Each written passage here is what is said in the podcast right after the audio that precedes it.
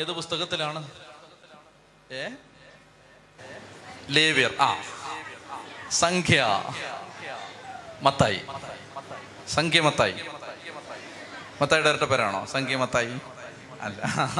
നമ്മൾ സംഖ്യാപുസ്തകത്തിലാണ് സംഖ്യയുടെ പുസ്തകം ഒന്ന് രണ്ട് അധ്യായങ്ങൾ നമ്മൾ പറഞ്ഞു. മൂന്നാം അധ്യായത്തിന്റെ ചില കാര്യങ്ങൾ പറഞ്ഞു. ഇപ്പൊ ഞാൻ വേഗത്തിൽ സംഖ്യയുടെ പുസ്തകം മൂന്ന് മുതൽ പത്ത് വരെയുള്ള അധ്യായങ്ങൾ ടപ്പെന്ന് തീർക്കാൻ പോവുകയാണ് വേഗത്തിൽ. നിങ്ങൾ വളരെ ശ്രദ്ധിച്ചിരിക്കണം. നിങ്ങൾ വളരെ നന്നായി അധ്വാനിക്കണം. ബൈബിൾ പഠിച്ചേ പറ്റൂ. അപ്പോൾ നല്ല ദാഹത്തോടെ ഇരിക്കണം. ശക്തമായ ദാഹത്തോടെ ആഗ്രഹത്തോടെ നമുക്ക് ബൈബിൾ പഠിക്കണം. അപ്പോൾ അഹറോന് നാല് പുത്രന്മാരുണ്ടായിരുന്നു. അഹറോന് നാല് പുത്രന്മാർ. പേര് പറയുന്നവർക്ക് ഒരു പവൻ സമ്മാനം. ഏ? എന്താണ്? അഹറോന്റെ നാല് മക്കൾ. ഷിബു ഷൈജു ബൈജു ഷൈനി. അഹറോന്റെ നാല് മക്കൾ. ആരൊക്കെയാണ്? Nadab Abihu Eleazar Ithamar. എനിക്ക് ഒരു പവൻ സമ്മാനം. നിങ്ങൾ ആരെങ്കിലും തരണം സമ്മാനം. അപ്പോ അഗർവന് നാല് പുത്രന്മാർ. ആരൊക്കെയാണ്? നാദാബ്. പറഞ്ഞേ. Nadab Abihu Eleazar Ithamar. ഓർത്തു വെച്ചോ പിള്ളേരുണ്ടാകുമ്പോൾ പേരിടാം. നാദാബ്. അല്ലേ? നല്ല പേര് നാദാബ് മോനെ. എന്നൊക്കെ വിളിച്ച ഭംഗിയല്ലേ? Nadab Abihu Eleazar Ithamar. നിങ്ങൾക്ക് ഏത് പേരാ ഇതിനകത്ത് ഇഷ്ടപ്പെട്ട പേര്? ഇത്താമർ. എനിക്ക് ഇഷ്ടപ്പെട്ട അതാണ്. എന്താണ്? ഇത്താമർ. അത് കേൾക്കാൻ തന്നെ ഒരു സുഖമുണ്ട്. എന്താണ്? ഇത്താം. പേരെന്താണ്? ഇത്താമർ. നല്ലല്ലേ? ഇത്താമർ. ആ. അപ്പൊ നിങ്ങൾക്ക് ഏത് പേരാ ഇഷ്ടപ്പെട്ടെ? അബിഹു. ആ. ഓരോരുത്തരുടെ ടേസ്റ്റ് വേറെയാണ്. ഈ നാല് പേര് ഇഷ്ടപ്പെടാത്തവരും ഉണ്ട്. അവർ ഷൈജു എന്ന് പറഞ്ഞോളുക അവരുടെ പേരതാണ്. അപ്പോൾ മറക്കരുത്. അഗറോന്റെ നാല് മക്കൾ. പറഞ്ഞേ. Nadab Abihu Eleazar Ithamar. ഹോ മിടുക്കനാണല്ലോ. പിന്നെ എങ്ങനെയാണോ അഞ്ചി തോറ്റുപോയത്? ഒരു പിടിയും കിട്ടുന്നില്ല. നാദാബ് അബേഹു ഏലിയാസർ ഇത്താമർ. ഇപ്പോ സംഖ്യയുടെ പുസ്തകം മൂന്നാം അധ്യായത്തിലേക്ക് വരുമ്പോൾ ഇതിൽ എത്ര പേര് ജീവിച്ചിരിപ്പുണ്ട്? ഇതിൽ എത്ര പേര് ജീവിച്ചിരിപ്പുണ്ട്? രണ്ടുപേരെ ജീവിച്ചിരിപ്പുള്ളൂ. ആരൊക്കെയാണ്? ഏലിയാസറും ഇത്താമറും. മറ്റേ രണ്ടവർക്ക് രണ്ടുപേർക്ക് എന്ത് പറ്റി? അവർ നാട് വിട്ടുപോയി. അവർ കാനഡയിൽ പോയി. അവർക്ക് എന്ത് സംഭവിച്ചു? ആ അവരൊരു ചെറിയ കുസൃതി കാണിച്ചു.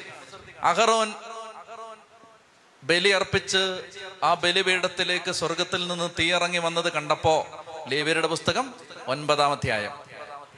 അഹറോന്റെ ബലിയർപ്പണത്തിൽ പ്രസാദിച്ച് സ്വർഗത്തിൽ നിന്ന് തീയിറങ്ങി വന്നപ്പോ ഈ ചേട്ടന്മാർക്ക് ഒരു ഒരു അസൂയ തോന്നിയിട്ട് എന്നാ പിന്നെ ഞങ്ങൾ ഇപ്പൊ തീ ഇറക്കിക്കളയാന്ന് പറഞ്ഞിട്ട് ധൂപക്കുറ്റി എടുത്ത് അതിനകത്ത് തീ വിട്ട് ഇങ്ങനെ വീശിക്കൊണ്ട് നടന്നു. കർത്താവ് പറഞ്ഞു ഞാൻ പറയാതെ എന്റെ അനുവാദം ഇല്ലാതെ ഞാൻ പറഞ്ഞ രീതിയിലല്ലാതെ അവിശുദ്ധമായ അൺഹോളിയായ അഗ്നി നിന്റെ മക്കൾ അവർ എനിക്ക് സമർപ്പിച്ചത് കൊണ്ട് ദേ ഇപ്പൊ കണ്ടോളാൻ പറഞ്ഞു. ഒരു തീ ഇറങ്ങി വന്നു. ഈ സഹോദരന്മാർ രണ്ടുപേരും അതിനകത്ത് കത്തിച്ചാമ്പലായി പോയി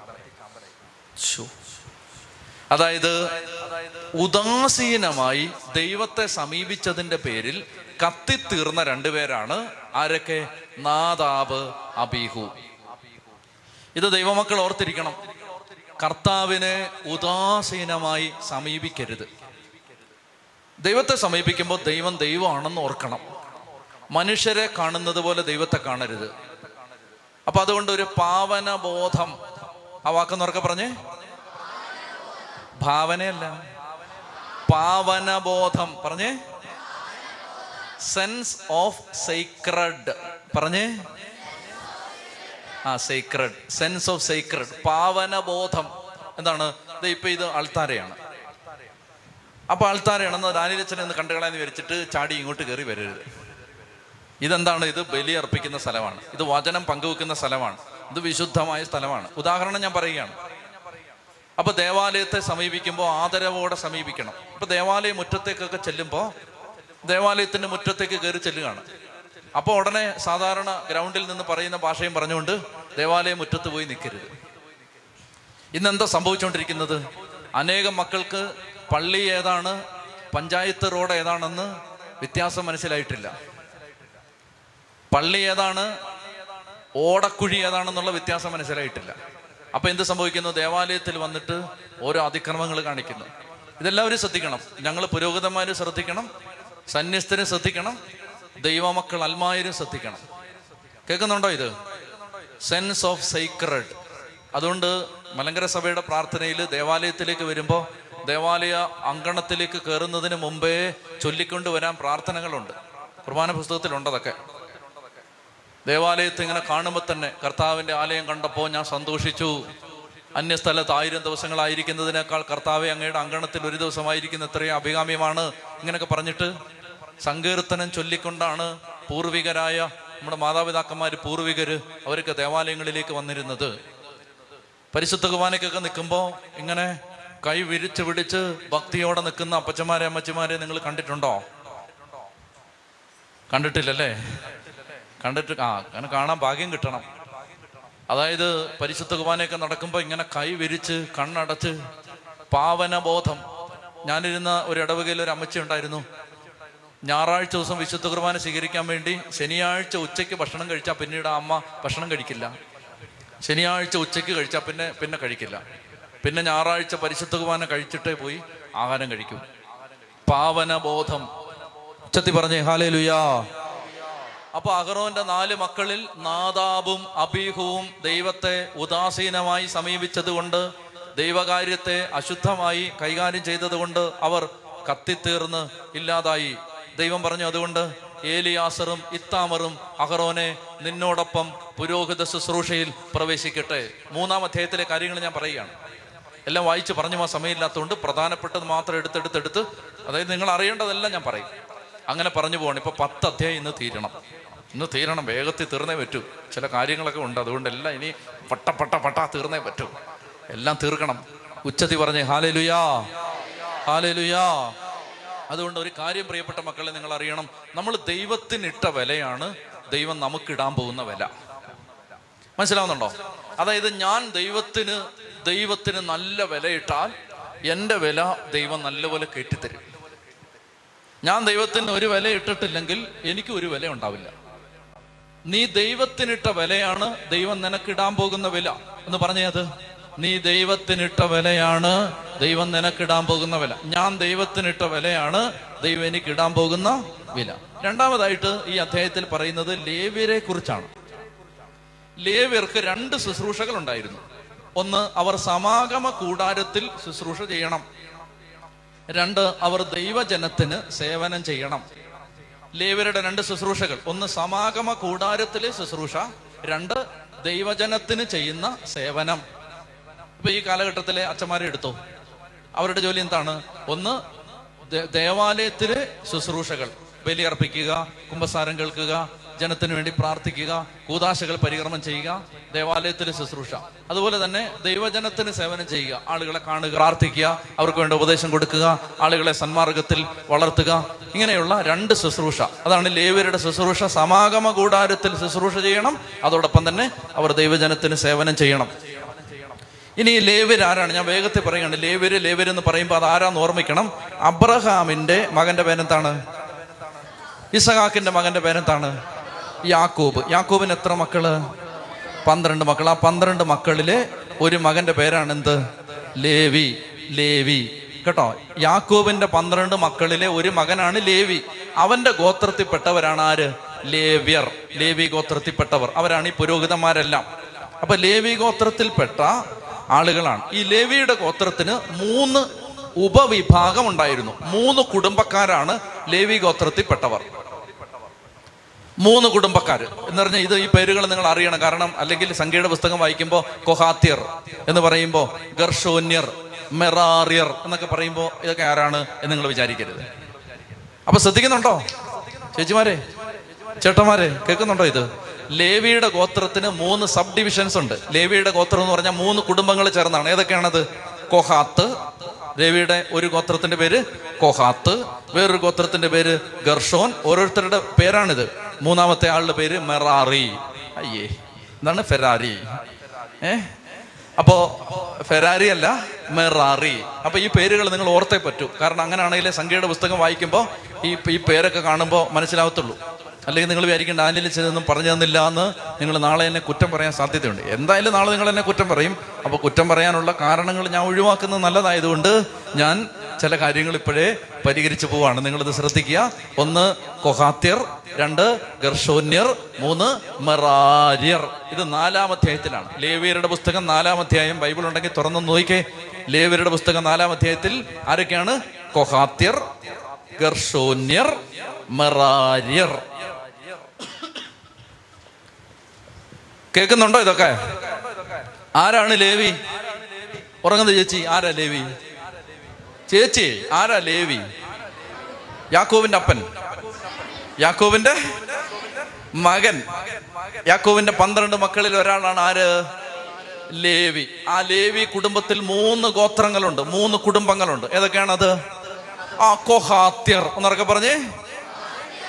ശ്രദ്ധിക്കാൻ വല്ലതും വരുന്നുണ്ടോ? അത് പറയുമ്പോ ഏ? ഇല്ല ഒന്ന് പറഞ്ഞേ കോഹാത്യർ എന്താണ്? ആ കോഹാത്യർ അടുത്തത് ഗർഷോന്യർ. എന്താണ്? ഗർഷോന്യർ. മൂന്നാമത്തേത് മെറാര്യർ. ആ പറ നല്ല രീതിയിൽ പറ. പല്ല് ചോർക്ക് നാക്ക് പിടിച്ചവർക്കൊക്കെ പറയാം. അവർക്ക് പറഞ്ഞേ കോഹാത്യർ ആരാണ്? ഉറക്കെ പറ. ആ രണ്ടാമത്തേതോ? ഗർഷോന്യർ. പറഞ്ഞേ. മൂന്നാമത്തേതോ? മെറാര്യർ. ഭയങ്കരം തന്നെ. അഗറോന്റെ നാല് മക്കൾ ആരൊക്കെയാണ്? ഠിം തീർന്നു. നാദാബ് അബിഹു ഏലിയാസർ ഇത്താമർ. ഇത്താമർ. ഇത്താമർ നിങ്ങൾ എന്തായാലും മറക്കാൻ സാധ്യതയില്ല. അപ്പോ ലേവിയുടെ മൂന്ന് കുടുംബക്കാരൊക്കെയാണ് ആരാണ്? കോഹാത്യർ പിന്നെ ഗർഷോന്യർ മെറാര്യർ. അപ്പൊ ഇങ്ങനെ മൂന്ന് കുടുംബക്കാരുണ്ട്. ഇനി എന്നെ ഒന്ന് ശ്രദ്ധിച്ചേ. സമാഗമ കൂടാരത്തിന്റെ ആകൃതി എന്തായിരുന്നു? ഏതാകൃതിയാണ്? കുരിശാകൃതിയാണ്. സമാഗമ കൂടാരം നടുക്ക് നാല് ഭാഗത്തായിട്ട് പന്ത്രണ്ട് ഗോത്രങ്ങൾ പാളയമടിക്കുന്നു കഴിഞ്ഞ ആഴ്ച പറഞ്ഞ ഓർമ്മയുണ്ടല്ലോ? ഓക്കെ. സമാഗമ കൂടാരത്തിന്റെ മുൻവശത്ത് ആരാണ് പാളയമടിക്കുന്നത് മോശയും അഹറോനും അവരുടെ കുടുംബത്തിൽപ്പെട്ടവരും. ഇനി സമാഗമ കൂടാരത്തിന്റെ വേറെ നാല് ഭാഗങ്ങളുണ്ട്. മോശയും അഹറോനും അവരുടെ കുടുംബക്കാരും പാളയമടിച്ചിരിക്കുന്നത് കിഴക്ക് ഭാഗത്താണ്. കിഴക്ക്. കേൾക്കുന്നുണ്ടോ? കിഴക്ക്. പടിഞ്ഞാറ്. അല്ല പടിഞ്ഞാറ്. പടിഞ്ഞാറ് അതെ. ഏ? പടിഞ്ഞാറ് കിഴക്ക് പടിഞ്ഞാറ് വടക്ക് തെക്ക്. അങ്ങനെയാണോ? തെക്ക് വടക്ക്. ആ ഓക്കെ. കിഴക്ക് പടിഞ്ഞാറ് തെക്ക് വടക്ക്. ക്ലിയറായി അപ്പൊ കിഴക്ക് വശത്ത് ആരാണ് പാളയം അടിക്കുന്നത്? മോശയും അഹറോനും പുരോഹിതന്മാരും. പടിഞ്ഞാറ് ഭാഗത്ത് തെക്ക് ഭാഗത്ത് വടക്ക് ഭാഗത്ത്. ആരൊക്കെയാണെന്നറിയോ? കൊഹാത്യർ ഗർഷോന്യർ മെറാര്യർ. പിടികിട്ടിയോ? അപ്പൊ ലേവി കുടുംബക്കാരാണ് സമാഗമ കൂടാരത്തിന്റെ ഏറ്റവും അടുത്ത് താമസിക്കുന്നത്. അതിന്റെ കാരണം എന്താണ്? വേറെ ഏതെങ്കിലും കുടുംബത്തിൽപ്പെട്ട ഒരുത്തൻ സമാഗമ കൂടാരത്തിന്റെ വേലിയെ പോയി തൊട്ടാൽ അവനെ കൊന്നുകളയണം വേറെ ആരും തൊടാൻ പാടില്ല. ഈ പുരോഹിത കുടുംബത്തിൽപ്പെട്ടവരല്ലാതെ മറ്റാരും തന്നെ സമാഗമ കൂടാരത്തിൽ വന്ന് തൊടാൻ പോലും പാടില്ല.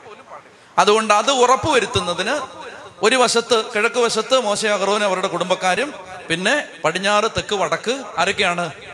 കൊഹാത്തിർ ഗർസോന്യർ. പിടികിട്ടിയോ? ഹോ അത് പിടികിട്ടി. അങ്ങനെ ഓരോ ഗോത്രത്തിനും അവർക്ക് ദൈവം ഡ്യൂട്ടി കൊടുത്തിരിക്കുകയാണ്. ഇനി മൂന്നാമതായിട്ട് നമ്മൾ ഇവിടെ അറിയേണ്ട കാര്യം മൂന്നാമതായിട്ട് ഇവിടെ നിന്ന് നമ്മൾ പഠിക്കേണ്ട കാര്യം ലേവി ഗോത്രത്തെ ദൈവം തെരഞ്ഞെടുത്തത് ഒരു കൂട്ടർക്ക് പകരമായിട്ടാണ്. പുറപ്പാട് പുസ്തകം പഠിച്ചപ്പോൾ ബോധത്തോടെ വെളിവോടെ ഇവിടെ ഇരുന്നവർക്ക് ഉത്തരം പറയാൻ പറ്റും. ഒരു കൂട്ടർക്ക് പകരമായിട്ടാണ് ലേവ്യരെ തെരഞ്ഞെടുത്തത്. ആർക്ക് പകരമായിട്ട്. ആർക്ക് പകരമായിട്ട്? ആദ്യജാതന്മാർക്ക് പകരമായിട്ടാണ്. ഈജിപ്തിൽ നിന്ന് ദൈവം ദൈവജനത്തെ മോചിപ്പിച്ചപ്പോൾ ആദ്യജാതന്മാരെ എല്ലാം കൊല്ലാതിരിക്കാൻ ദൈവം അവരെ സംരക്ഷിച്ചില്ലേ? അതുകൊണ്ട് ആദ്യജാതന്മാരെല്ലാം ആരുടേതാണ്? ദൈവത്തിന്റെതാണ്. അപ്പൊ അതുകൊണ്ട് ആദ്യജാതന്മാര് ദൈവത്തിന്റെതായതുകൊണ്ട് ആദ്യജാതന്മാരെ ദൈവ ദൈവം സ്വന്തമാക്കി വെച്ചിരിക്കുകയാണ്. അന്നേരം ഒരു അമ്മച്ചി പറയാണ് അയ്യോ എനിക്ക് എന്റെ മൂത്ത മോനെ വേണം. അപ്പൊ ദൈവം പറയാണ് നിനക്ക് മൂത്ത മോനെ വേണോ? വേണം. ആ. പക്ഷെ മൂത്ത മോനെ നീ എനിക്ക് തന്നല്ലേ അപ്പൊ അമ്മച്ചി പറയാണ് അയ്യോ അത് അന്നേരം തന്നെങ്കിലും എന്റെ കർത്താവ് എനിക്ക് വേണം. അന്നേരം വേറൊരു അമ്മച്ചി ഇത് കണ്ടോണ്ട് ഒരു അമ്മച്ചി കരയുന്നത് കണ്ടോണ്ട് അമ്മച്ചിമാർ അങ്ങനല്ലേ? ഏതൊരു അമ്മച്ചി കരഞ്ഞാ എന്താ കാരണം എന്ന് അറിയാൻ പാടില്ല അടുത്ത അമ്മച്ചി അപ്പൊ തന്നെ ഇരുന്ന് ആ അമ്മച്ചി കണ്ണി പൊടി വീണിട്ട് കരഞ്ഞാണ്. എന്നിട്ട് ചോദിക്കും എന്തിനാണ്ടി നീ കരഞ്ഞേ? പൊടി വീണിട്ട്. അത് പൊടി വീണിട്ടായിരുന്നു. ഏ? അപ്പൊ അങ്ങനെ അമ്മച്ചമാരങ്ങനല്ലേ? ആണോ? ചുമ്മാ ആവശ്യമില്ലാതൊക്കെ കരയില്ലേ? ഉം. അപ്പൊ ഒരമ്മച്ചി പറയാണ് എനിക്ക് ആദിജാതന വേണം. അപ്പൊ അത് കണ്ടിട്ട് വേറൊരു അമ്മച്ചി പറഞ്ഞു എനിക്ക് ആദിജാതന വേണം. അപ്പൊ വേറൊരു അമ്മച്ചി പറഞ്ഞു എനിക്ക് ആദിജാതന വേണം. അപ്പൊ ഇവർക്കെല്ലാം ആദിജാതന വേണം. അപ്പൊ ദൈവം പറഞ്ഞ ഒരു കാര്യം ചെയ്യും. ആദിജാതന്മാരെ എല്ലാം തിരിച്ചു തന്നേക്കാം പക്ഷെ അതിന് പകരം വേറെ ആൾ ഇവിടെ വരണം. ആദിജാതന്മാർക്ക് പകരം ദൈവം തെരഞ്ഞെടുത്ത ഗ്രൂപ്പാണ് ആര്? ലേവ്യര്. അപ്പൊ അതുകൊണ്ട് ആദ്യജാതന്മാരുടെ എല്ലാം കണക്കെടുത്തു. സംഖ്യാപുസ്തകത്തിൽ സെൻസസ് എടുത്ത കാര്യം ഓർമ്മയുണ്ടല്ലോ? ആദ്യജാതന്മാരുടെ എല്ലാം കണക്കെടുത്തപ്പോ അവരുടെ എണ്ണം ഇരുപത്തി രണ്ടായിരത്തി ഇരുന്നൂറ്റി എഴുപത്തി മൂന്ന് ആ സംഖ്യ ഓർത്തിരിക്കണം. ആദ്യജാതന്മാരുടെ എണ്ണം എത്രയാണ്? ഇരുപത്തി രണ്ടായിരത്തി ഇരുന്നൂറ്റി എഴുപത്തി മൂന്ന് രണ്ട് രണ്ട് രണ്ട് ഏഴ് മൂന്ന്. ഇരുപത്തി രണ്ടായിരത്തി ഇരുന്നൂറ്റി എഴുപത്തി മൂന്ന് ആരുടെ എണ്ണം? ആദ്യജാതന്മാരുടെ എണ്ണം എത്രയാണ്? ഇരുപത്തി രണ്ടായിരത്തി ഇരുന്നൂറ്റി എഴുപത്തി മൂന്ന്. ആരുടെ എണ്ണം? ഓക്കെ. ആദിജാതന്മാരുടെ കണക്ക് എന്തിനാ എടുത്തേ? അവരെല്ലാം ആരുടെയാണ്? ദൈവത്തെ ദൈവത്തിന് കൊടുക്കണം. ഇരുപത്തി രണ്ടായിരത്തി ഇരുന്നൂറ്റി എഴുപത്തി മൂന്ന് പേര് ആരുടെയാണ്? ദൈവത്തിന്റെയാണ് അപ്പൊ ആദ്യജാതന്മാർക്ക് പകരം കൊടുക്കാൻ പോകുന്ന ആരെയാണ്? ലേവര്. ലേവരുടെ എണ്ണം എടുത്തപ്പോ ഇരുപത്തി രണ്ടായിരം പേരേ ഉള്ളൂ. അപ്പൊ ഇരുന്നൂറ്റി എഴുപത്തി മൂന്ന് അമ്മച്ചിമാർക്ക് അവരുടെ ആദ്യജാതന്മാര് കിട്ടാൻ സാധ്യതയില്ല. അപ്പൊ ആ സമയത്ത് ദൈവം പറയുകയാണ് അമ്മച്ചിമാര് വിഷമിക്കണ്ട. ആദ്യജാതം ഇരുപത്തിരണ്ടായിരം പേരെ ഉള്ളിൽ ലേവിയർ നിങ്ങൾക്ക് പിടികിട്ടുന്നുണ്ടോ? ഈ കളി പിടികിട്ടുന്നുണ്ടോ? ആദ്യജാതന്മാരുടെ എണ്ണം ഇരുപത്തിരണ്ടായിരത്തി ഇരുന്നൂറ്റി എഴുപത്തി മൂന്ന് ലേവ്യരുടെ എണ്ണം ഇരുപത്തിരണ്ടായിരം. അപ്പൊ എത്രയാണ് ബാലൻസ് ഉള്ളത്? ഇരുന്നൂറ്റി എഴുപത്തി മൂന്ന് ഇരുന്നൂറ്റി എഴുപത്തി മൂന്ന് ആദിജാതന്മാർക്ക് പകരം കൊടുക്കാൻ ലേവ്യരില്ല അപ്പൊ അതുകൊണ്ട് ദൈവം പറഞ്ഞു ഒരു കാര്യം ചെയ്തു? അഞ്ച് ഷെക്കൽ നാണയം കൊടുത്തിട്ട് അഞ്ച് ഷെക്കൽ കൊടുത്തിട്ട് അവരെ ഇങ്ങ് വിലക്ക് അത്രയും പൈസ കൊടുത്തിട്ട് അവരെ തിരിച്ചെടുത്തോളാൻ പറഞ്ഞു. അങ്ങനെ ഇരുന്നൂറ്റി എഴുപത്തി മൂന്ന് കുടുംബങ്ങൾ അഞ്ച് ഷെക്കൽ വീതം സമാഗമ കൂടാരത്തിന് കൊടുത്തിട്ട് ആദിജാതന്മാരെല്ലാം വീട്ടിലോട്ട് വിളിച്ചോണ്ട് പോയി. പിടികിട്ടുന്നുണ്ടോ? പ്രിയപ്പെട്ടവരെ അതുകൊണ്ട് അഞ്ച് ഷെക്കൽ വില കൊടുത്ത് ഇരുന്നൂറ്റി എഴുപത്തി മൂന്ന് പേരെ തിരിച്ചെടുത്തില്ലേ? അപ്പോ അവർക്ക് പകരമായിട്ട് ആദ്യജാതന്മാർക്ക് പകരമായിട്ട് ലേവ്യരെ ദൈവം തെരഞ്ഞെടുത്തത് കൊണ്ട് ശ്രദ്ധിക്കണം. ആദ്യജാതന്മാർക്ക് പകരമായിട്ട് ലേവ്യരെ ദൈവം തെരഞ്ഞെടുത്തത് കൊണ്ട് ദൈവം പറഞ്ഞു ബാക്കി പതിനൊന്ന് ഗോത്രങ്ങൾ കൂടി ലേവ്യരുടെ എല്ലാ ചെലവും എടുക്കണം. ആ കാരണം എന്താണ്? നിങ്ങളുടെ മക്കൾക്ക് വേണ്ടിയിട്ടാണ് ഇവരെ പകരം വെച്ചിരിക്കുന്നത്. അതുകൊണ്ട് ഇവരുടെ ചെലവെല്ലാം ആരെടുക്കണം? ആരെടുക്കണം? ആ അത് നിങ്ങൾ നിങ്ങളുടെ മനസ്സിൽ അതൊക്കെ ഇരിക്കുന്നത് നല്ലതാണ്. കേട്ടോ? അതായത് ഇവരുടെ സർവ ചെലവ് ആരെടുക്കണം? അത് നിങ്ങൾ എടുക്കാൻ നിങ്ങൾക്ക് ബാധ്യതയുണ്ട്. അത് നിങ്ങൾ നിങ്ങൾ നിങ്ങൾ അറിഞ്ഞില്ലല്ലേ അത്? നിങ്ങൾ അറിയാത്ത രീതിയിലിരിക്കുക നിങ്ങൾ ഈ ഭാഗം വരുമ്പോൾ മറിച്ച് വിട്ടിട്ട് വേറെ ഭാഗം വായിച്ചല്ലേ? അതുകൊണ്ട് നിങ്ങളെ ഞാൻ കർശനമായി താക്കീത് നൽകുകയാണ്.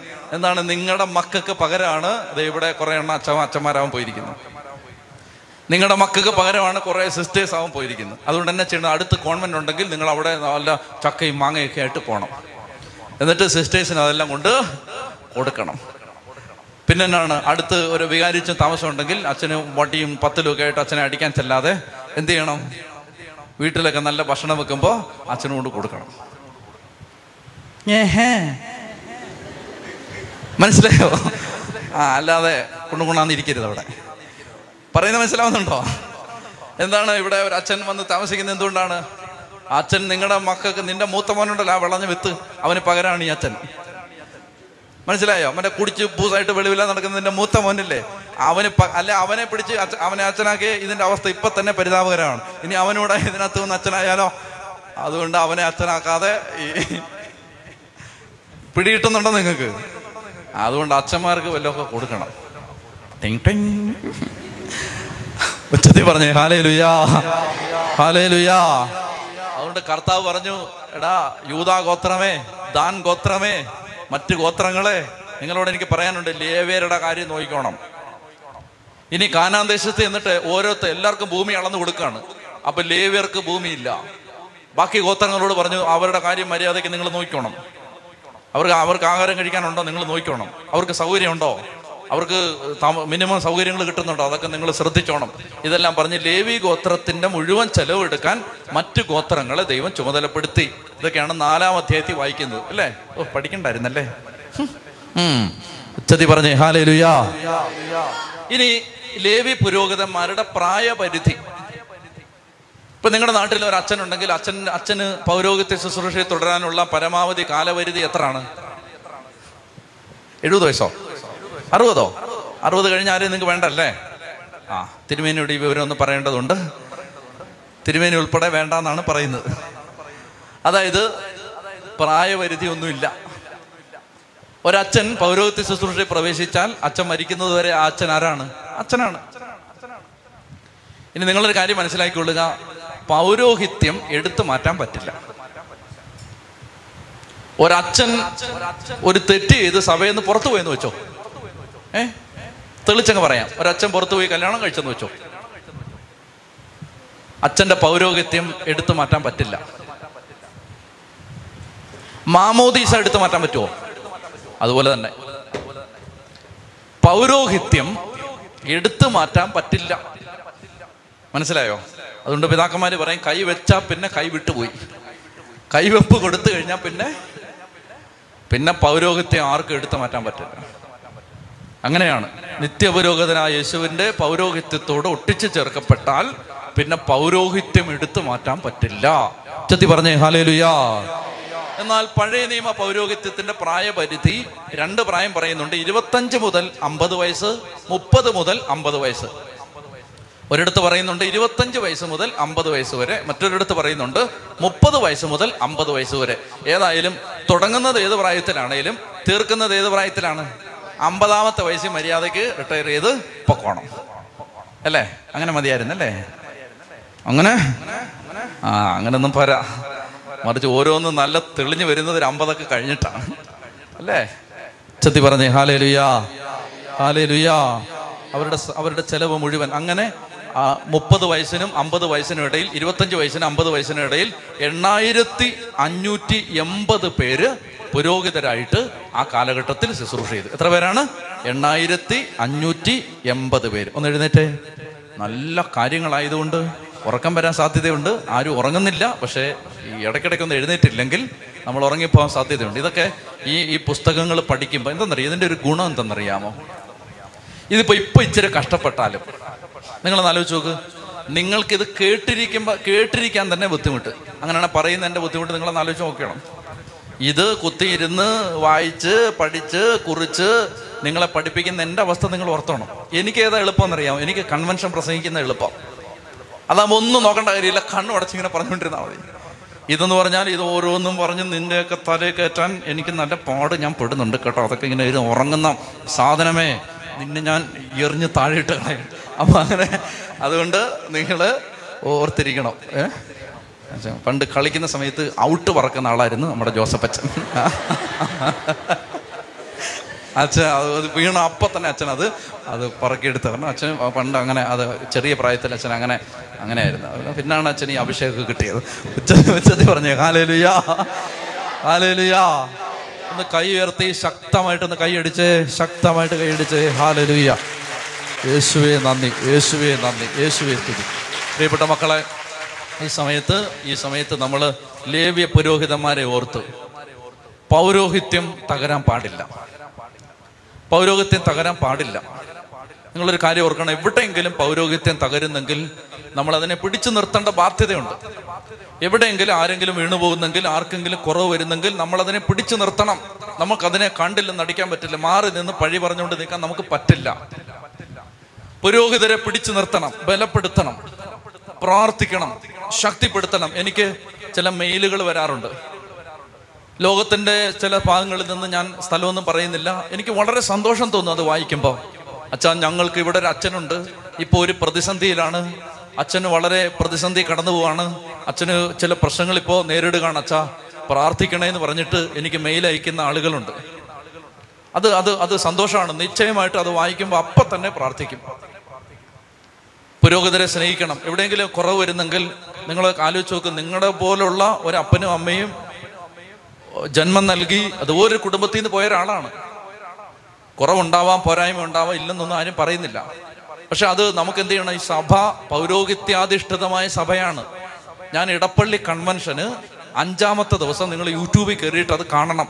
ഇടപ്പള്ളി കൺവെൻഷന്റെ അഞ്ചാമത്തെ ദിവസം പൗരോഹിത്യം സഭ വിശുദ്ധ കുർബാന അങ്ങനെ ഒരു പ്രഭാഷണം നടത്തിയിട്ടുണ്ട്. പൗരോഹിത്യത്തിന് ദൈവം കൊടുത്തിരിക്കുന്ന സ്ഥാനം എന്താണെന്ന് ഞാൻ വ്യക്തമായിട്ട് അവിടെ പറയുന്നുണ്ട്. അപ്പൊ നിങ്ങൾ യൂട്യൂബിൽ കയറിയിട്ട് എടപ്പള്ളി കൺവെൻഷൻ അഞ്ചാം ദിവസം. അത് കാണണം കേട്ടോ. അത് കാണണം. അതിനകത്ത് പൗരോഹിത്യത്തിന്റെ സ്ഥാനം എന്താണ്? അത് നമുക്ക് നിസ്സാരമായിട്ട് തള്ളിക്കളയാൻ പറ്റില്ല. സഭയിലുള്ള ശുശ്രൂഷകളെ നിസ്സാരമായിട്ട് കളയാൻ പറ്റില്ല. അപ്പൊ എവിടെയെങ്കിലും കുറവുണ്ടെങ്കിൽ പ്രാർത്ഥിച്ച് ശക്തിപ്പെടുത്തണം. അപ്പൊ നമ്മൾ ദൈവത്തെ ഏൽപ്പിച്ചിരിക്കുകയാണ് ആ ഒന്ന് കണ്ണടച്ച് കരങ്ങളുടെ സ്വർഗത്തിലേക്ക് ഉയർത്ത്. പ്രിയമക്കളെ ശക്തമായിട്ട് അഞ്ച് ലക്ഷം പുരോഹിതന്മാർക്ക് വേണ്ടി പ്രാർത്ഥിക്ക്. ഇരുപത്തഞ്ച് ലക്ഷം സന്യസ്തർക്ക് വേണ്ടി പ്രാർത്ഥിക്ക്. അയ്യായിരം എത്തണമാർക്ക് വേണ്ടി പ്രാർത്ഥിക്ക്. മാർപ്പാപ്പയ്ക്ക് വേണ്ടി പ്രാർത്ഥിക്ക്. ഹാലലുയ്യ ഹാലലുയ്യ ഹാലലുയ്യ ഹാലലുയ്യ യേശുവേ നന്ദി നന്ദി നന്ദി നന്ദി. സ്തുതിക്കുന്നു സ്തുതിക്കുന്നു സ്തുതിക്കുന്നു സ്തുതിക്കുന്നു സ്തുതിക്കുന്നു സ്തുതിക്കുന്നു. ഉച്ചത്തി വിളിക്കുന്നു യേശുവേ. അതിനെ തുറന്ന് വിളിച്ച് യേശുവേ.